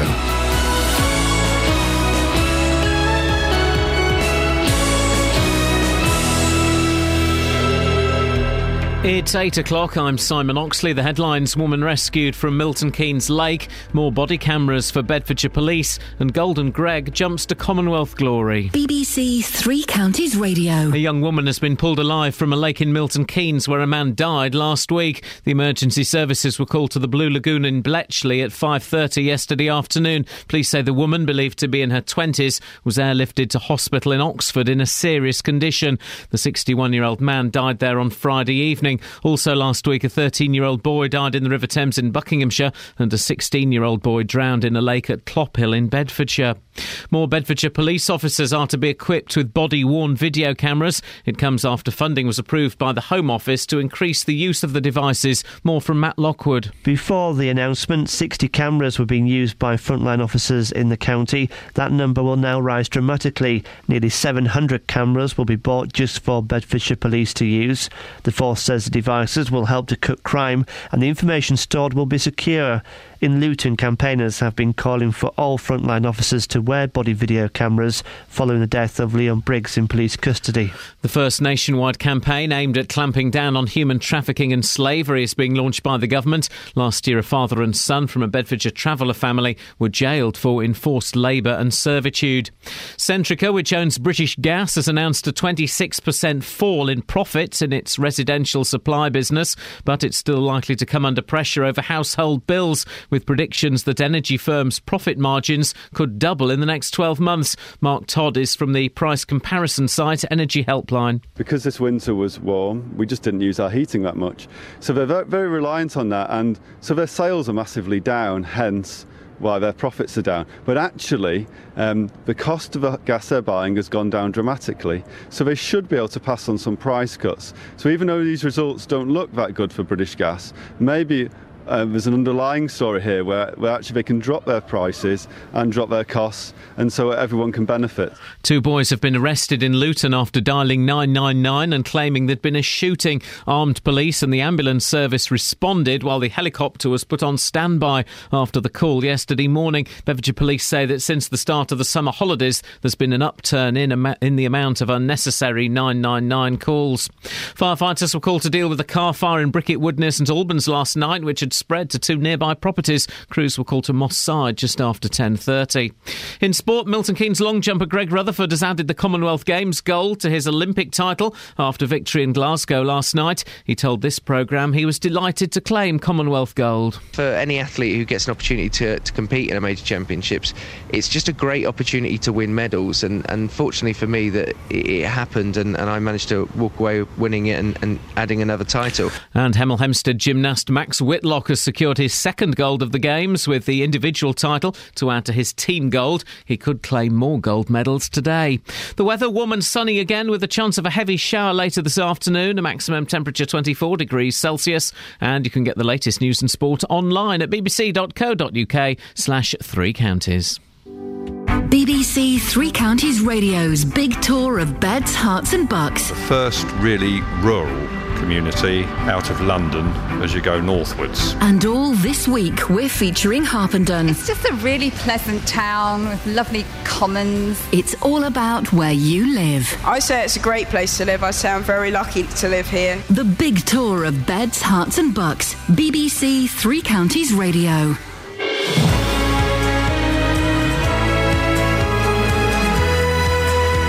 Just remembered. We got cakes in the studio. Yeah. And I've got the munchies. No, not the munchies. Not the munchies. I'm I'm peckish. That's it. Yes, yes. Morning, this is Iain Lee, BBC Three Counties Radio. What have we got between now and nine? Well, Bedfordshire Police will be wearing video cameras, body cameras. We saw a copper with one on the other day. Good idea? E cigarettes, well, they're not as bad for you as people may have thought. But there's something so smug and arrogant about those guys that smoke them, isn't there? And can you call in and do your best, Tarbuck? Facebook.com. F- please help yourself to cakes. We've got plenty of them. Facebook.com forward slash. That's not to you, dear listener. That's to my next guest. Facebook.com forward slash BBC3CR. You can uh, send me a text 81333. Start your text 3CR. Or you can give me a call 08459 455 555. Across beds, Herts, and bucks. This is BBC Three Counties Radio. Body worn cameras are to be rolled out to even more Bedfordshire police officers. Funding from the Home Office means over a thousand can now be bought for use in the county and across the joint units organised with Cambridgeshire and Hertfordshire. Follows calls from campaigners in Luton for all frontline officers to be equipped with the devices after the death of Leon Briggs in police custody. These people told our reporter Justin Dealey they're not in favour of body cameras. Dexter, you're in your 20s. The police uh, have stopped you at various points. How would you feel if the police were recording absolutely everything that happened? How would you feel about that? Uncomfortable. Just knowing that they're, they're, going to be going back to the police station and knowing they're watching footage and I'm all over the footage, clearly that I haven't done anything wrong. My personal opinion is I w- I wouldn't be happy with that, knowing that they're sitting back watching. And if it's to prevent crime, which is fair enough, but half the, most of the time it's not. And just lastly, you have been stopped by the police various times. What exactly have you been stopped for? Drugs, burglaries, and gun crime. Er They're the main ones that you get stopped for, or that I've been stopped for in Luton. So they've stopped you and searched you. Have they found anything? No, never. Never found me with nothing. Can't walk around without getting stopped and looted nowadays. Like with me walking down the street with a hood up, that's that's that's a good enough reason in the police eyes just to pull me over. It's the balance of power at the end of the day. You, um, if it's at their discretion, they can turn it on and off whenever they want. You know, if they approach a situation and they can see it's escalating, and you know you get a few rowdy guys, you know you read about it, you, you hear stories or whatever. If they turn it off and get involved in a negative sense, and the camera's not recording, and someone reports that police officer, then again it gets down to your word versus theirs. Uh, not a good idea, man. No, no, I don't want to be recorded. I mean, some people may say, and I'll put this in the nicest possible way, that you don't want to be recorded because you might have something to hide. What would you say to those people? You'll get switched straight away. So you feel like that footage could be edited, and you feel like you could be stitched up. You clearly don't trust the police, do you? Yeah, no, no, no. Well, I'm joined. Oh, sorry. I'm joined by Olly Martins, Police and Crime Commissioner for Bedfordshire. Uh, I, I, I think these are a good idea, the body cameras, because there have been so many uh, uh, stories recently, um, not just in, in, in Luton, in Bedfordshire, but across the country, of, of the police perhaps um, d- d- bending the truth slightly or not being completely honest. And I think that having a, a video recording is is a great idea. And I don't buy into this. Oh, it could be edited or d- d- it infringes on my civil liberties at all. But the problem is that the police decide when they turn it on and off, don't they? They're, they're not, not constantly rolling. They do, but there's uh, clear protocols about when officers should turn them on and off. And if they're involved in circumstances that give rise to a complaint and they haven't had the camera on, then obviously they're going to have quite a lot of explaining to do. So, what is the protocol for turning it on? What what, what situations are they told they must turn it on? Uh, that's a bit of a detailed question at my level, but uh, in general, um, it is, uh, you know, circumstances when there is an interaction with the public. So every time they speak to a member of the public, they're supposed to turn it on. Not every time. I mean, it depends on the circumstances. Yeah. Um, but any time uh, when it's, uh, you know, when there is a need for transparency around the encounter that they're about to have with a member of the public, then they should be putting their Because I guess on. one of the problems could be that. Um, and let's let's create a fantasy situation. Um, the co- a police officer is speaking to somebody. The police officer says something inflammatory to that person. That person gets angry. Then the camera switches on, and you you may have missed the part where the police officer is perhaps not abiding by the, the proper rules and codes. I would expect the officer to have put the camera on at the beginning of an encounter that could Mm. go that way. But w- we know that there is. Um, and I mean, look, there's the we've been using, um, we've been piloting the cameras since last June. Uh, we've had 60 of them out since May.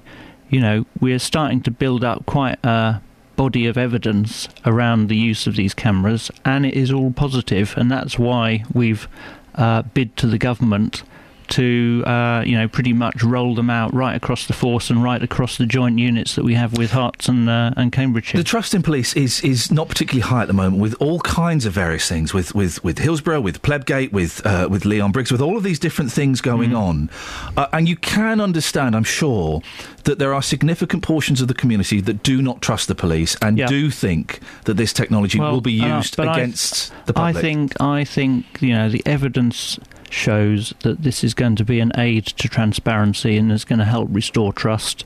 Um, and where necessary, is going to uh, bring accountability to the police. But I think the other important thing is, you know, actually this bid was all about efficiency and effectiveness, uh, and I think that uh, body worn video is going to make a significant difference to the quality of our justice. Uh, one of the biggest differences that evidence in the United States and the United Kingdom suggests it will make is uh, a rise in defendants' guilty pleas because they know that what they did was captured on video and that provides pretty good evidence. So instead of defendants taking their chance that they might be able to wriggle off and ar- get a good brief to argue a good case, they're pleading guilty. That means that officers are having to, are not having to spend days giving evidence in court or waiting to give evidence and waiting to see if the witnesses turn up, etc., etc. So They that- know it's captured. That saves us a lot. It means that victims are not going to have to relive the experience because the defendant has en- entered a guilty plea because it's been caught on video camera. So this is going to, I think, this is going to revolutionise things, and it is going to make. Uh, our police and the criminal justice system generally a lot more effective and efficient. Have there been? Uh, uh, has this th- this footage been used in any court cases yet? Has anyone been prosecuted because of the, the cameras that the police are wearing?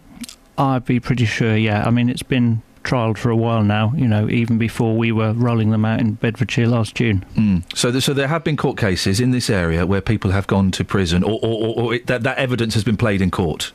I would be confident that that's the case, yeah, and I don't think the government would be giving us uh, almost, uh, well, not almost 0.9 million pounds to invest in this technology if they weren't confident that it was going to make a difference. We saw one the other day. We were having a, a cheeky little breakfast after the show, and a copper came in. I'm sure it was a legitimate break. I wouldn't question that. And he, he had a little camera, and it's kind of, well, it's sort of I've got the size of a sort of a chunky phone, isn't it? Strapped onto Yeah. onto their front. Yeah.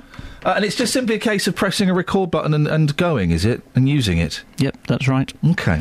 And I mean, also, uh, you know, if if there are circumstances where um, often in sort of domestic abuse situations where um, the victim says, uh, "I don't want video coverage taken," um, but they're happy with audio. Right. So there's, you can still capture um, audio. Uh, so it's you know that has that versatil- versatility as well. If a, just think, picking up my phone, if a police officer were, were filming me, would I be allowed to get my phone out and film them? I don't see any reason why not. Right. So I could do that because I know Uh, well, people do. They get upset, don't they? The police. They, there's a lot of turn that off. Turn that off. Is it illegal Uh, to it's phone? never happened to them? me. Okay. Okay. You are you are the PCC, so I'd imagine they would perhaps treat you slightly differently than some young lad in a hoodie. Uh, okay. So you, you, you think it's a good idea? Uh, uh, do we know when more cameras are going to be going to come into? well, we've only we've only just been told. Right. We've only just been told that we've got the money, but I mean, we're going to be doing it pretty quickly Mm. because we're confident that it works, uh, and it is about that efficiency and effectiveness. And you know, as we were discussing last week, uh, Bedfordshire needs to improve how it's Oh, no, responding to that, and this is part of how we're doing it. If this can ultimately save money and speed up the legal process, I genuinely think it's a cracking idea. Would well, you ever? it's it's also how we police the county uh, and keep the county safe. Uh, at a time when the overall police strength in the county is having to fall because the funding's falling. Would you ever consider changing the rules so that the cameras would be on all the time when when an officer is, is, is out? I think there are a lot of issues about, you know, frankly, what do you do when an officer goes to the loo, or you know, sometimes they're hav- sometimes they're having encounters. It's just not appropriate to record it. Right. Um, so I. There are issues around that, but obviously the protocol is kept under review. And if there were big issues coming up about the fact that they weren't on all the time, and you know, we'd require more investment because part of what this 0.9 million pounds is being used for is to buy uh, the capacity to store the footage and you know we're talking about serious amounts of footage serious amounts of hard drive that are going to be required to store it Finally, speaking of cameras, Lu- the Luton Police Force have been f- followed around for I think a Channel Four documentary series, Mm-hmm. which I think starts quite soon. I'm not I'm not sure when. uh, so it's still in production Is it still in production? Do, do does the police force get final say over it, or, or, or is it entirely at the hands of the, the production company? Because um, are you not worried that this might turn into a new benefit street in that it's sold to you guys as one thing, but then it's another television program that's shown that, that p- could possibly show the Luton Police in a bad light with you know with maybe things are happening Mm. No, with I mean, editing with anything like that. We've the the force part of the agreement was that the force is involved in what happens after the footage is taken. Right. We don't have control. We're not we're not censoring it, uh, but we have been uh, able to see it. Uh, we did a lot of due diligence before we let the cameras in. Um, you know, and it's being made by the same people who make 24 Hours in A and E. Okay. Uh, it's a similar um, sort of modus operandi to 24 Hours in A and E. Uh, so I I think it's going to be good. I think it's going to portray an authentic face for Bedfordshire Police and the work that they do in Luton. Um, and from what I've heard, I haven't seen it, but from what I've heard, you know, I continue to be confident that that'll be the case. Okay, I look forward to watching it. Olly, thank you very much for coming in. 08459 455 555. Travel news for beds, cards, and bugs. BBC Three Counties Radio. Rather slow moving at the moment on the A1 at the Great North Road, heading southbound at the Black Cat roundabouts. In Bishop Stortford, Wind Hill at the moment is still closed uh, between Bells Hill and Wentworth Drive, and that's due to some overrunning roadworks that have been taking place there. Very slow moving on the North Orbital Road, just off the M25, and the M25 itself heading anti clockwise, looking very slow on the speed sensors between junction 19 at Watford and junction 16, the M40. In Borehamwood, the A1 Barnet Way rather heavy on camera at the moment between Stirling Corner and Mill Hill Circus. Look at the departure boards for the trains, everything's running well. Nicola Richards, BBC Three Counties Radio.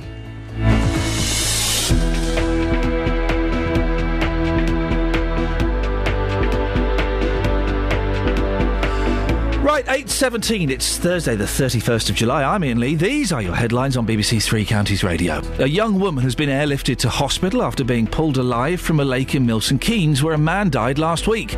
The emergency services were called to the Blue Lagoon in Bletchley at 5.30 yesterday afternoon. More Bedfordshire police officers are to be equipped with body-worn video cameras. And in sport, Milton Keynes long jumper Greg Rutherford has added the Commonwealth Games gold to his Olympic title. BBC Three Counties Radio.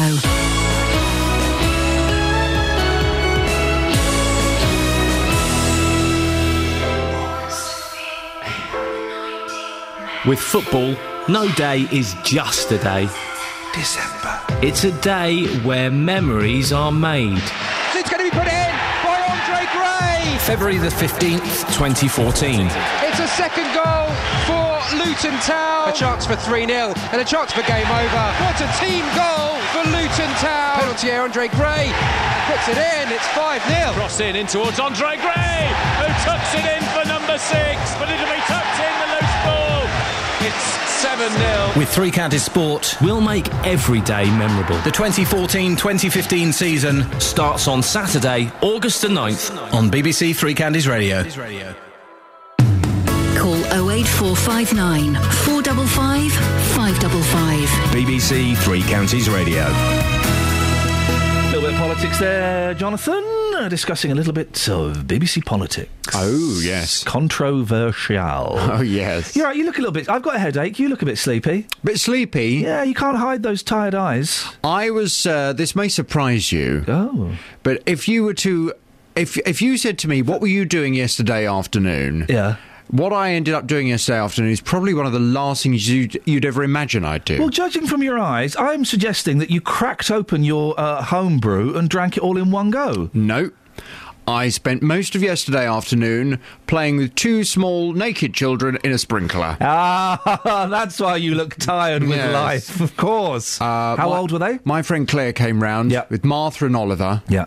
And I put the sprinkler on. Beautiful. They, uh, after a while, they'd had enough of their nappy and pants, Yeah, so yeah. they stripped off. Beautiful. I. It was insisted that I went to put my uh, my my luxury swimming shorts on. Yes. And I ran through the sprinkler as well. Did you enjoy it, or and did you hate Martha said, "Come on, Domfin, take your shorts off." Yeah. I said, "If I take my shorts off, Martha, I'll be arrested by the police." Yes, that's a And Daily quite Mail rightly story. too. Yes, that's good. Did you have fun, Donphin? Yes, it was good fun. Yeah. and I watered the grass at the same time. There's, isn't it amazing the simple pleasure that young children uh, get just from having a hose, having water sprayed on them? They love it. They do love it. Unfortunately, what tends to happen is children then realise that if they pick the sprinkler up and chase adults around Yeah, with the entire sprinkler, they can cause havoc. I don't love that. No, I don't love that. I've, I've, I've shouted at them. Put that down. In in many ways, it's a shame you cannot secure a sprinkler to the ground. Yeah, yeah.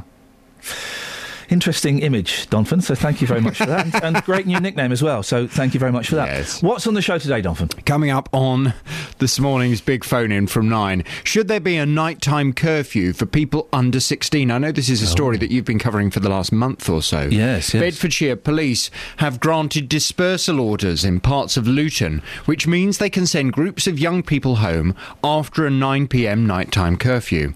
If residents report a problem and the council agrees that there's a real threat, the dispersal order can be put into action and young people can be sent home. The decision was taken after local people complained about the amount of disruption caused by groups of teenagers in the area. Well, Big Brother Watch say curfews like this demonise young people and infringe upon civil liberties. Well, do you agree?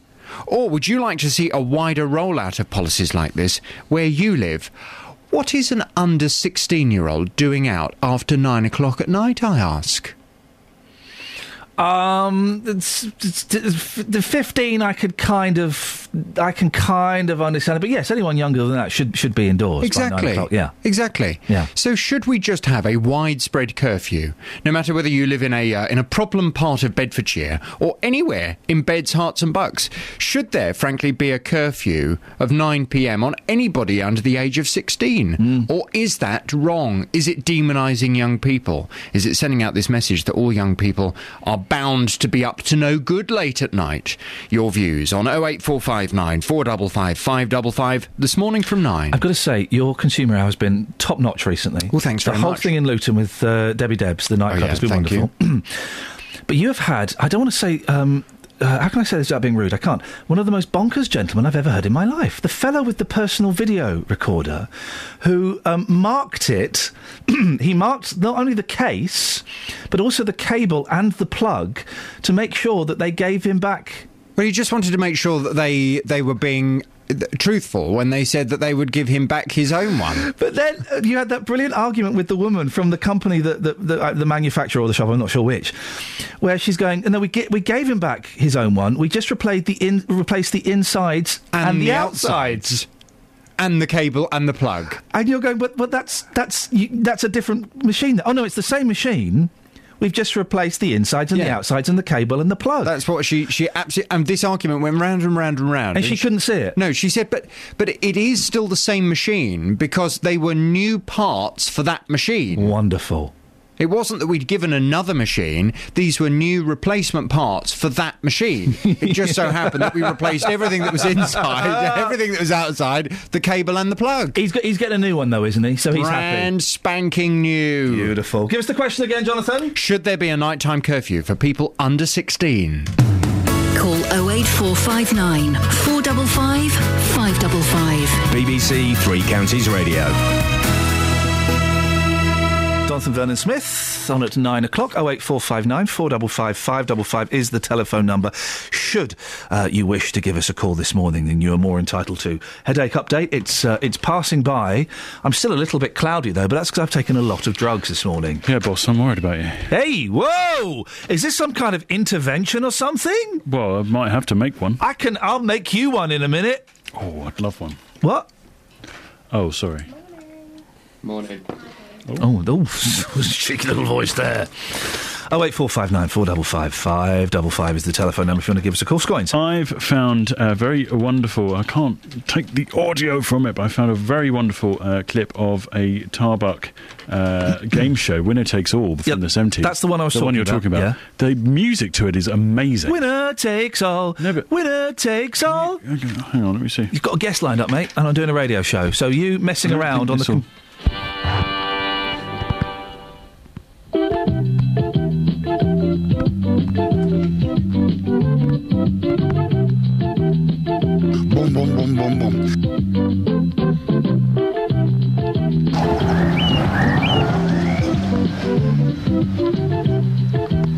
to Winner Takes All. And here is your host, Jimmy Tarbuck. Hey! Hey! Oh! Was that really. We've got a guest on the line. Was that really worth holding a guest for 45 seconds? Go ask yourself that, mate. I've won two awards in the last 12 months. Thank you. Now, the first nationwide campaign aimed at clamping down on human trafficking and slavery is being launched today by the government. Last year, you probably remember this story, Tommy Connors Sr. and his son Patrick were jailed for holding workers against their will and forcing them to work for many years at the Green Acres Travellers site near Leighton Buzzard. Well, joined now by Ben Cooley, who's the chief executive of the charity Hope for Justice, which campaigns to bring an end to uh, human trafficking. Morning, Ben. Good morning. Uh, ben, how ba- big a problem is human trafficking in this country? I mean, certainly it's it's very difficult to put accurate statistics or, or figures on it because it's a hidden hidden crime. But there are thousands of victims of modern slavery uh, here in, in in Britain. I mean, we have three offices here in the UK, and just one of our offices in a in a 12 month period identified 104 victims of human trafficking. The youngest being one years old, and the oldest being 58 years old. Uh, this is a, a very prevalent problem here in the UK, and uh, uh, we're, thrilled that this Home Office uh, national campaign is, is going to put the spotlight on this this crime, modern slavery. Ben, sorry, did you say that, that there was a trafficked one year old? Yeah, I, How I does mean, that work? It's certainly not the, the youngest, actually. Um, part of a, a larger uh, family group that uh, were brought into our country not only for forced labour but for benefit fraud and other types of exploitation. Right. Uh, this isn't just a. Uh, I mean, I mean, in some senses, you know, when someone says modern slavery or, or human trafficking, someone uh, thinks of sex trafficking, uh, or, or uh, but actually, this is a, such a wide variety of exploitation that's happening here in the UK. What exactly is this new campaign? How's it going to work? And, and, and do you think it will be effective? Well, I mean that, that time will, will will tell. But I, mean, this new campaign by the Home Office um, is to to put the spot, spotlight on human trafficking. Modernslavery.co.uk. It's to increase the awareness of human trafficking and slavery, and and and how to report it. You know what's interesting is with a greater amount of awareness, actually becomes uh, uh, then leads to more intelligence and more information being shared. Fifty percent of the uh, reports uh, um, that we have had since January as an organisation, Hope for Justice, have come from a concerned member of public just uh, reading our website and seeing the signs and, and reporting it. So I'm hopeful that this new campaign will increase that effort. Well, Ben, uh, listen, I, I appreciate your time this morning and, and I uh, appreciate the work that you are doing. Ben Cooley, Chief Exec of the charity Hope for Justice. 08459 455 555. Across beds, Herts, and bucks. This is Iain Lee. BBC Three Counties Radio. The Sun, Britain's biggest selling newspaper, the People's paper, it, it describes itself, I see, really has gone off the rails recently. It really has been printing a complete and utter load of old guff on its front pages. Forget the inside pages. The front pages, they've, they've, they're kind of just. I would say three three rungs on the news ladder above the Daily Star. so we've had the um, the boy with the devil mark, which was probably a burn from a hairdryer. What do we have? Yes, there's something ridiculous yesterday, wasn't there? Uh, well, we, we managed to get quite a lot of mileage out of it. Iain, What was it? Rightly, it was oh, the fat doctors. Fat doctors, yeah. Today, you couldn't make it cup. Couldn't make it cup. Couldn't make it cup. Couldn't make it cup. Couldn't make it cup. Couldn't make it cup. Yeah. Front page of the Sun today. Couldn't make it cup. NHS won't fix my odd boobs, as I'm not a wannabe model. You couldn't make it cup, could you? No. A teenager with one breast, six cup sizes bigger than the other, has been refused a boob op on the NHS. Jasmine Andrews, 17, of Maldon, Essex, claims it's because she's not a wannabe model like Josie Cunningham. Tragic for this young lady. Very sorry to hear that. But you couldn't make it cup. That's that's a front page story that a woman's got one boob bigger than the other and she can't get it done on the NHS.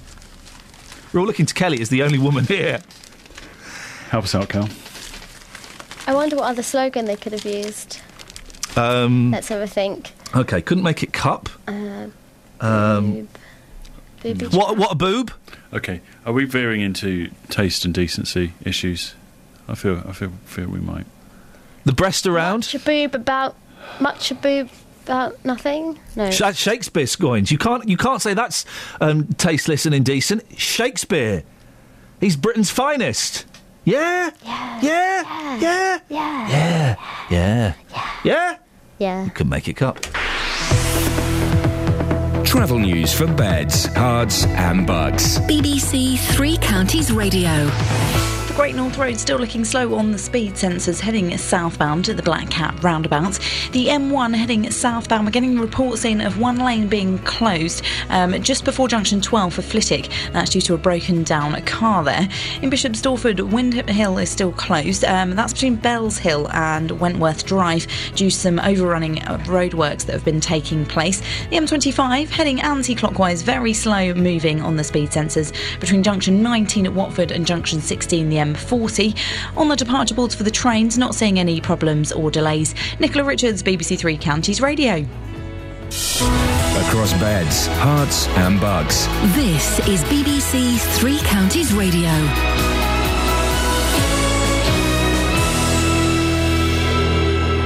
It's 8:30. I'm Simon Oxley. A young woman has been pulled alive from a lake in Milton Keynes where a man died last week. The emergency services were called to the Blue Lagoon in Bletchley at 5:30 yesterday afternoon. More Bedfordshire police officers are to be equipped with body-worn video cameras, and Centrica, which owns British Gas, has announced a 26% fall in profits in its residential supply business. Three Counties. Sports. BBC Three Counties Radio. Milton Keynes long jumper Greg Rutherford has added the Commonwealth Games gold to his Olympic title after victory in Glasgow last night. I said this at the Olympics. I'm worried that I'm just going to wake up and this isn't going to be real again because a lot of good things have happened to me this year. And, and again, testament to my incredible family my mum, my dad, brothers, sisters, everybody, grandmas, eh, the lot. They're all an amazing bunch who really have always supported me. Susie's there now with, with my child to be in uh, in a few months' time. So this is a great start to what is hopefully going to end as an amazing year. And Hemel Hempstead gymnast Max Whitlock has added the men's individual gold to his team gold. Whitlock is aiming for more gold medals today in the floor pommel horse and rings finals. Also last night, Hertfordshire sprinter Jodie Williams won her 200 metres heat to progress into, into tonight's semi-finals. Milton Keynes' Chris Clark is in the men's 200 metres semis. Watford lost 1-0 to Coventry in last night's friendly at Boreham Wood. MK Dons and Luton have been given first round byes in the Johnstone's Paint Trophy. Stevenage and Wycombe will have first round ties. The draw takes place on August the 16th, and the Football League will trial the use of vanishing spray in the trophy as used by referees in the recent World Cup. England's cricketers require six more wickets on the final day of the third test against India to win the match and square the series at one all. The tourists, who are chasing a world record target of 445, close day four on 112 for four. Former England batsman Geoffrey Boycott is confident. We're in a position to wrap them up, and we will wrap them up. They haven't a cat in hell's chance of saving this unless it rains for about five hours. Everything from first hour of this test match has gone England's way. He dropped Cookie at third slip, and I just feel England have upped the game. They've gone downhill a bit. England are going to win it. BBC Three Counties News and Sport. The next full bulletin is at nine. Call 08459 455 555. BBC Three Counties Radio. Now, a dispersal order giving the police the power to move on groups of teenagers in Luton has started. It follows complaints from residents in the Round Green and Wigmore areas of the town about gangs of teenagers threatening and abusing them outside their homes. My car got broken into two weeks ago by a group of lads. Their house has been burgled and they tried to break into our garage. I've had one of the kids throw a brick at me. Well, we sent our reporter Sophie Solera out with PCSO Vicky O'Reilly and her team. We are going to head to a footbridge that is down the bottom of Turner's Road North because when we were on last night, this is where the group was congregating. I've notified the council and they're going to go down there tomorrow and clean up the area and cut back um, some of the foliage so it's more open so they can't hide. Lee has gone down to have a look at where they were last night, where they were congregating. He's gone down to have a look to see if there's any evidence that they've been back since. Is there? Has they, have they gone?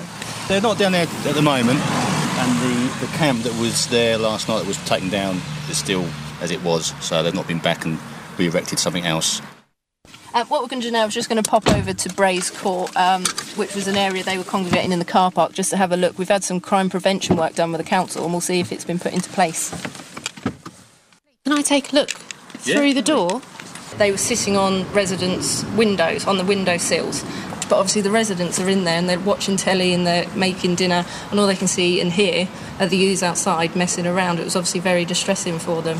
Um, a lot of them said, I'm at home all day, I'll go to the shop before five, but I won't go out after five.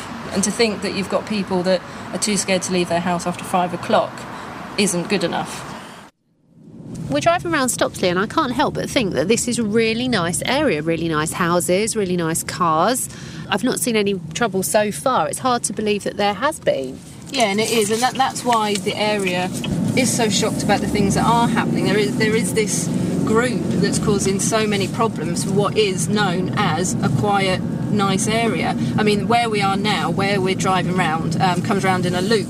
Um, we have had reports of youths on motorbikes basically lapping, they're using it like a racecourse for themselves, which is quite intimidating. If you don't know this group and you're walking to the shop or they're congregating outside your property, again, as the youth say, they're not doing anything, to the residents, just them being there is unnerving.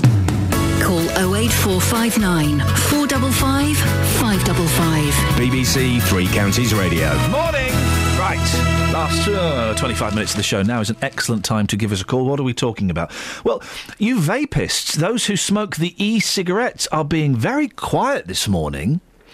You're normally quite uh, vocal, and I would have I would have imagined you'd be crowing that uh, one study has found that e-cigarettes actually aren't that damaging at all. We don't know the long-term effects, but according to the study, yeah, they're not that bad. Don't really do a lot. Yeah, you're addicted to nicotine, and if you're happy with that, that's pretty much it. That's all they could find. E-cigarette smokers, vapists as they are known, normally like to, to sing and dance about any old thing. The, the, the, the most abuse I've ever had on Twitter was when I took on the e-cigaretters smokers, the vapists. The second most abuse was when I suggested that maybe we should introduce sanctions against Israel. I, yeah, I know. I got more abuse from vapists, and it's odd. Oh wait, four five nine four double five five double five is the telephone number. Dennis is on the line. Morning, Dennis. Good morning. You who? You survived your uh, wedding anniversary. Naturally. I'm yes. assuming you had a little. Uh, Yes, a little, um, a little of everything. a little. A li- uh, really? Yes. One from the top, two from the bottom. Yeah, we're very good. We got some bottles of uh, nice stuff. And, yeah, a little bit of bunky bunky. Uh, well, not at my age. Good lad, good lad.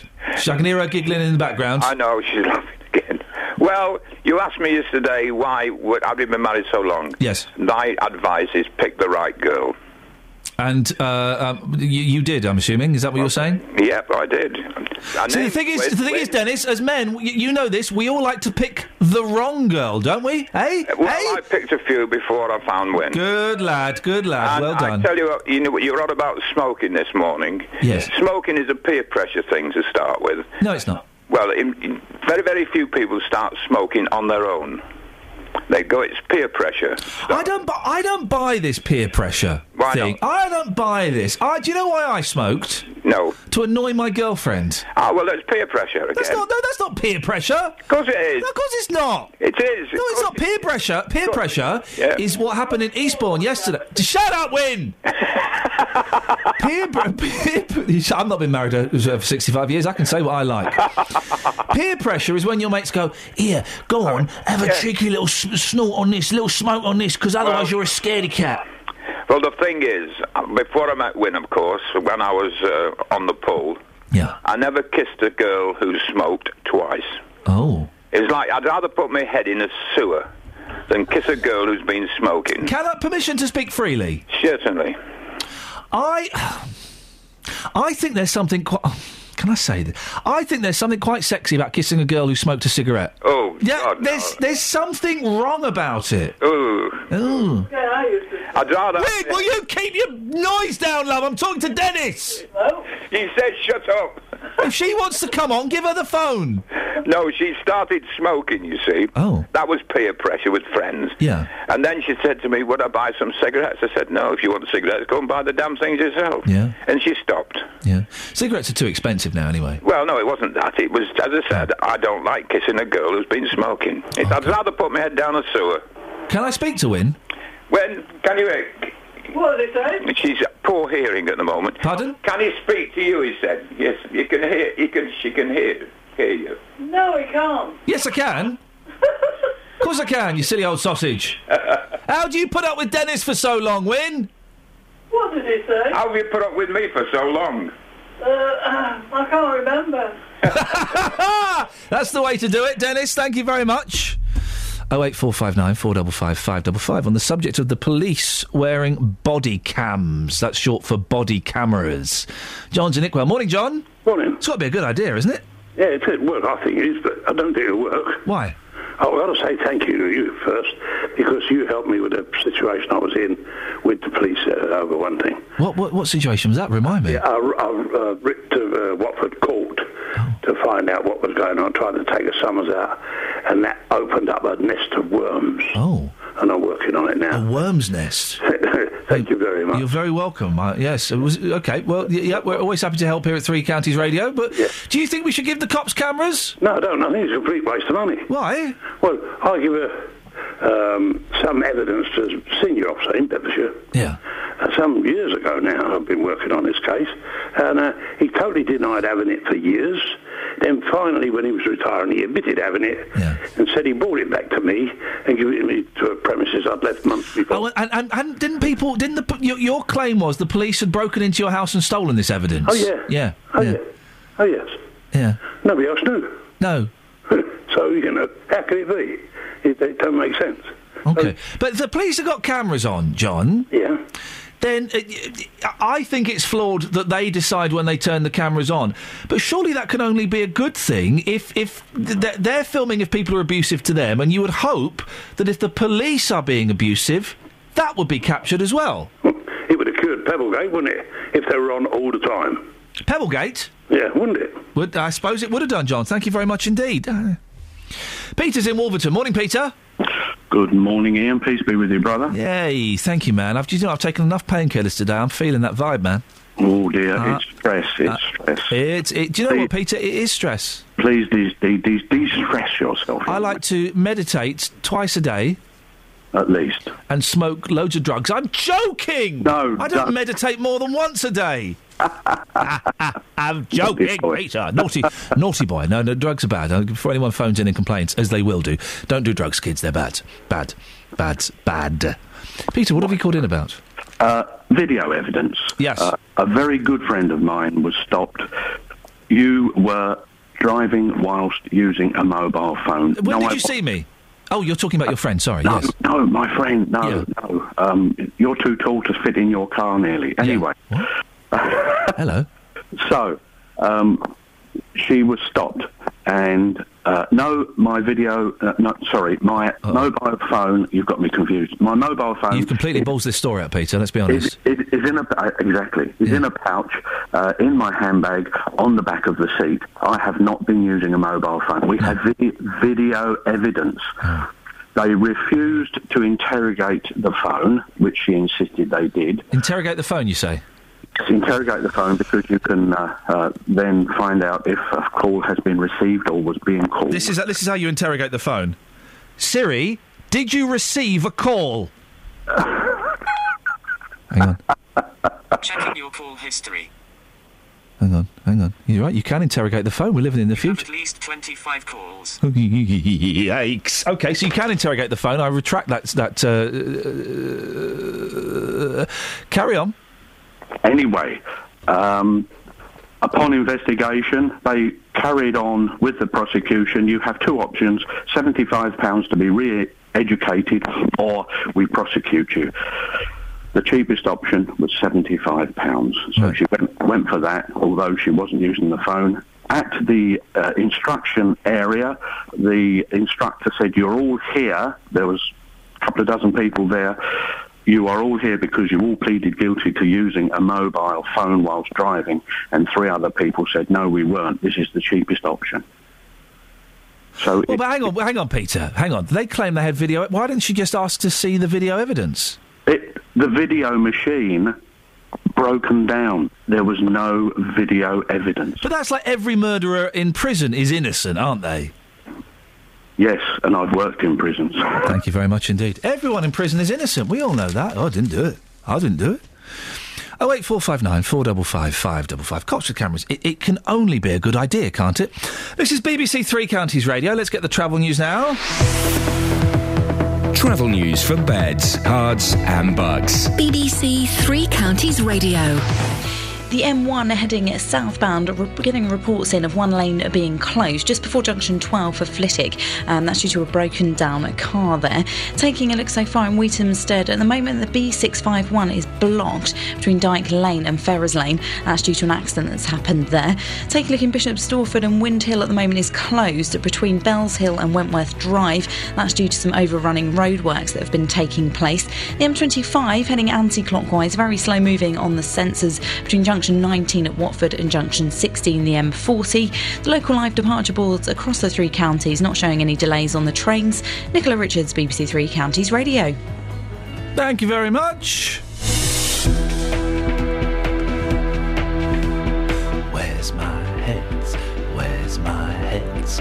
Someone's getting older, she's forgetting my heads. Where's my heads? Where's my heads? Someone's getting older, she's forgotten my heads. 8.46, it's Thursday the 31st of July. I'm Iain Lee. These are your headlines. BBC Three Counties Radio. A young woman has been airlifted to hospital after being pulled alive from a lake in Milton Keynes, where a man died last week. The emergency services were called to the Blue Lagoon in Bletchley at 5:30 yesterday afternoon. More Bedfordshire police officers are to be equipped with body worn video cameras. And in sport, Milton Keynes long jumper Greg Rutherford has added the Commonwealth Games gold to his Olympic title. Take some of your calls after we get the weather with Wendy. Beds, Herts, and bucks weather. BBC Three Counties Radio. Yeah, what a beautiful start to the day it's been with temperatures picking up nicely, and we are expecting to hit about 23 or 24 degrees in a spot like St Albans throughout this afternoon. However, we will see more cloud in the sky as well, and that's also going to come with a narrow band of showery rain. Now, some places this afternoon, and we're talking, well, let's say about one o'clock, two o'clock onwards across Bedfordshire, spreading further south and east as we go through the rest of the afternoon, uh, of getting perhaps one or two heavier bursts actually with the rumble of thunder here and there. That won't be for everyone, but it's certainly uh, an opportunity uh, from this narrow band of rain throughout this afternoon. Eventually, it pulls away from us, and we will have dry, clear conditions overnight. If anything, it will be a little bit warmer. Temperatures in High Wycombe, for example, probably staying at around 14 or 15 degrees. And then we start tomorrow on a warm note, on a fine note, but it will cloud over gradually throughout the afternoon. I think by the evening, certainly it will be really quite overcast. Temperatures 22, 23, fairly average for the time of year. There is a very small chance of an isolated shower tomorrow afternoon with that cloud as well. And also, something we're watching is some uh, thundery rain working its way up from the south, from France, on Friday evening that may affect us as well. That's not definite yet, though. It's just something we're having a little look at. Over the weekend, there will be some heavy showers to begin with on Saturday, but it looks like the worst of their rain will be further west over the country, leaving us with some fine weather. Let's hope. That's how it's looking at the moment.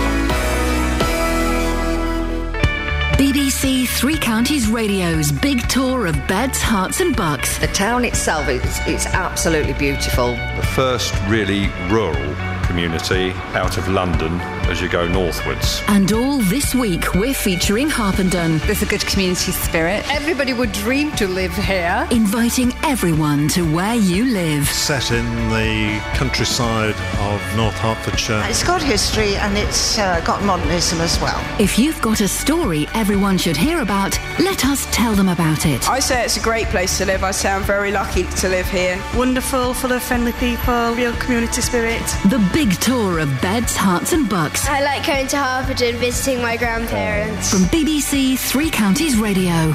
It's been told to say that, isn't it? Call 08459 455 555. BBC Three Counties Radio. Last 10 minutes of the show. You, you uh, vapists, you e cigarette smokers, you've, you've really. Uh, Maybe you've, you've realised I'm right. Maybe you've realised you've accepted that you are weak people, you are addicted, and that you've not given up smoking. You've just moved, you've just shifted your addiction. You've, you've been looking f- in one direction uh, at smoking cigarettes, and you've just kind of moved that view around 45 degrees, uh, and you're now seeing e-cigarettes. That's how, um, by the way, that's how um, David Copperfield, is he the magician that flies? Yes. That's how he made the Statue of Liberty disappear. What, by suggestion? No, no, no. By by mo- literally moving the audience. So the audience is sat. This is a great. It's a brilliant trick. I love David Copperfield. I think he's a wonderful magician. But his tricks are easy. Apart from the flying, I'm not. wo- Sorry. How do you fly? Well, I've not worked that one out. Well, it's wires.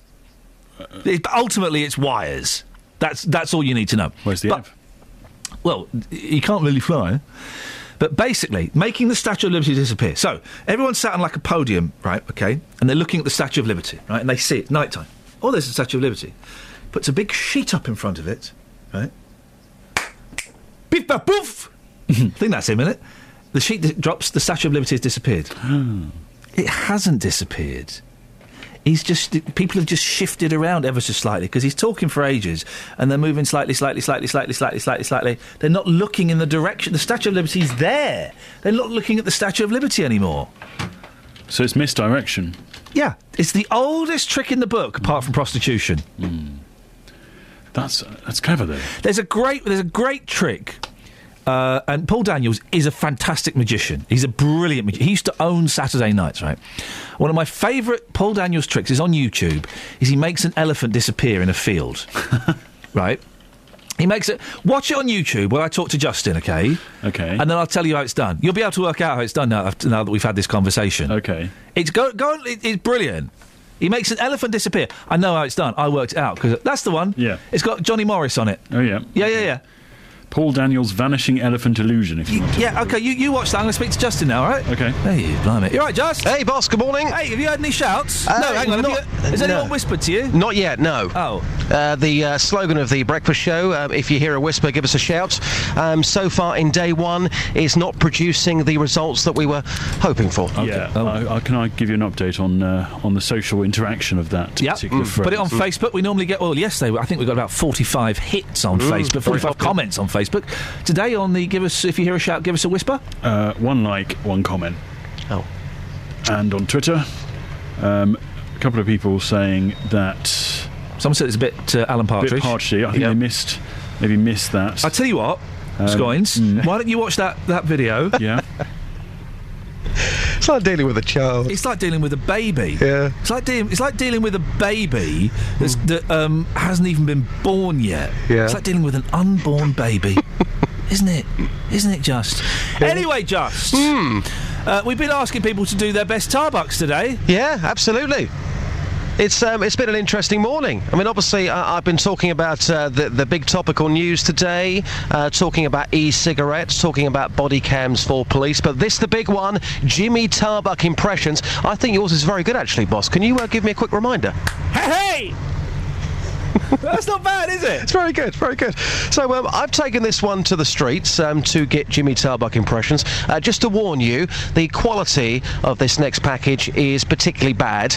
But uh, here's what happened. Can you do a Tarbuck, sir? A Tarbuck? I have no idea what that is. Jimmy Tarbuck? No. We, um, I'm from Germany. I've, uh, I What, don't you've know. not heard of Jimmy Tarbuck No. in Germany? No, never. Dot Iain Lee back in our studio has been doing a very, very good Jimmy Tarbuck impression this morning. He's asked me to take this one to the streets. Can you give me your finest Jimmy Tarbuck impression, please? You know what I'm talking about, sort of thing, isn't it? it doesn't, Say again? doesn't he usually say something like, "I'm- you, you know where I'm coming from, or something like that? Uh, South African. Oh, sorry. Scouser.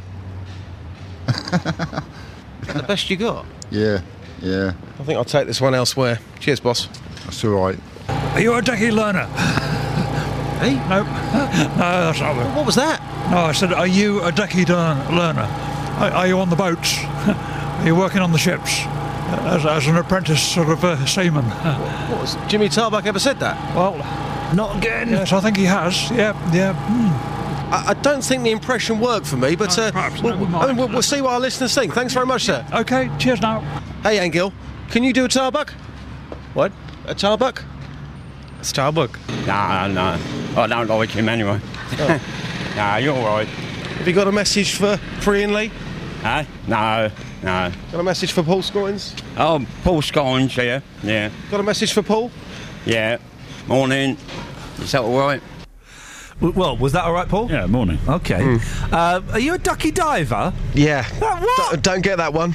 No, I don't No, get that one. don't get that one. D- d- d- Tarbuck never said ducky. So, oh, disappointing there on the Yeah. old uh, impression front. Sorry, boss. But uh, that, I have to say, take it as a compliment to yourself. That obviously people are, Yeah. are very, very scared to, to try and do that impression because yours is, is, is so good. Hey! yeah. Yeah. Justin, excellent stuff. Speak to you tomorrow. Thanks, boss. Ta-ta. Uh, Paul Scoins, during that report, you, you took a phone call and you had the look of horror as though someone had written red rum on your door in your hotel room. What just happened there? Okay, I just took a call from an anonymous listener to the programme. Yeah. Let me just recreate it for you. So uh, all I can say is that it was a woman, I think, unless they were speaking through some sort of computer program. Yep, yep, yep, yep, yep, yep. You are about to reveal a trick. Yeah. I'm from the magic circle. Oh. Be very careful oh. about what you do next. Okay. And then I said, What? Yeah. And she said, Be very careful about what you do next. Have you just been threatened by Fay Presto? I think so. A lady magician has phoned up to threaten you. Yeah. How scared are you on a scale of one to scared? I. uh, What, what, what can magicians do to you violently? Have that! They pull out flowers from their sleeve. Do you know what they could do? Was this your card? They could make you disappear. Well, well, that's what I'm worried about. Well, they can't. what they'll do is they'll make no. you step into a, a, a secret c- cabinet. Yeah, but no one will ever be able to see him. And Exactly. he'll be there. He'll No. be able to hear everything. No, we're no, no. saying, Go to want Kelly. to join in. Kelly, magic isn't. It's not real magic. They'll just make him step into a secret uh, partition at the back of the cupboard. Yeah, that's what I'm saying. I don't wanna be He part- can't get out. I don't want to be part of this. Well, it- they're made of pretty flimsy wood. He'll just be able to kick his way out if he they needed to. have threatened me. I don't want to look, Iain. Don't don't. I Did don't you watch the video of Paul Daniels making an elephant disappear? I did, and I can't. I can't work out how it happened, and I don't want to know how it happened, Yes, and I don't want you to tell me how. Yes, it you happened do want to know. I don't want to face the wrath. Yes, you do want of to the know. circle of magic. Yes, you do want to know. Don't mime a circle. It's a magic circle. So what happens is, it's to do with flaps. Oh gosh. It's to do with elephant flaps. Elephants don't have flaps. It is the- There on the- is. I, Do you sorry, mean Steve. ears? He, she, he, she. Uh, All right, mate. No need to question their their uh, genderality. I, I, well, they might have been speaking through uh, an accomplice. You've mentioned that an accomplice. Here's, do you know the greatest disappointment in my life? The greatest disappointment in my life was finding out that when you put a, a glass to your your ear and push it up against the wall, you can't hear what the neighbours are saying. Really? Yeah, you can't. It doesn't work. Films have lied to me my whole time. I remember doing it as a youngster and just thinking, oh no, that was the first time I realised you should question everything. It's the first time I thought, right, turns out that films and books are not necessarily telling the truth. I'm going to question everything. Everything. You never tried it? Don't work. I won't bother. They do it in movies. 50s, don't do it with that cup of coffee, it'll go in your ear. They do it in old movies. Ah, the neighbours are having an argument. You're going to have a little listen. Did you see they do in? Dutch films. Who was that man? What, what happened there? Was he from the Magic Circle? He is a magician, so there's a magician in the building. Was this your card? How did he do it? He's blown my mind. No, listen, there's a strange. Um, Oh. It'll be fine. He walked past. That's okay. There's a strange gentleman walking past. It's fine. Don't worry. We, we can deal with that. I don't feel threatened in the slightest. So, I've just told you my life's biggest disappointment. Maybe we can do that tomorrow. But, back to the thing. So, Paul Daniels has got an elephant, right, in a field. There's an element, elephant in a field, right? You're about to be murdered. I know, by a magician. Is that a magician? Oh, Are you a blimey. magician? No, I wish I was. There's an elephant in a field, and what happens is Paul Daniels gets the tent and he sets the magic word. Travel news for beds, cards, and bugs. BBC Three Counties Radio. Great North Road looking rather slow on the sensors heading southbound at the Black Cat roundabout. Also, take a look at the M1. The broken car has broken down car, sorry, has now been removed. That was just before junction 12 for Flitwick. In Bishop Stortford, Wind Hill at the moment is closed between Bells Hill and Wentworth Drive. That's due to those overrunning roadworks that have been taking place. Take a look at the M25 heading anti-clockwise, rather slow moving at the moment between junction 19 for Watford and junction 16 the M40. Taking a look at the local live departure boards across the three counties, and it looks to be running well on the trains. No reported problems or delays. Nicola Richards, BBC Three Counties Radio. Thank you very much.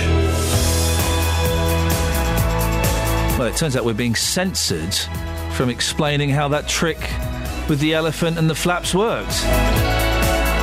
Unbelievable. JVS is up next. We're back tomorrow at 6. Ta ta. Local and vocal across beds, Herts, and bucks. This is BBC Three Counties Radio. Thank you, Iain. Good morning. Welcome to the JVS show. I'm Jonathan Vernon Smith. It's Thursday, it's nine o'clock, and on today's big phone in, should there be a nighttime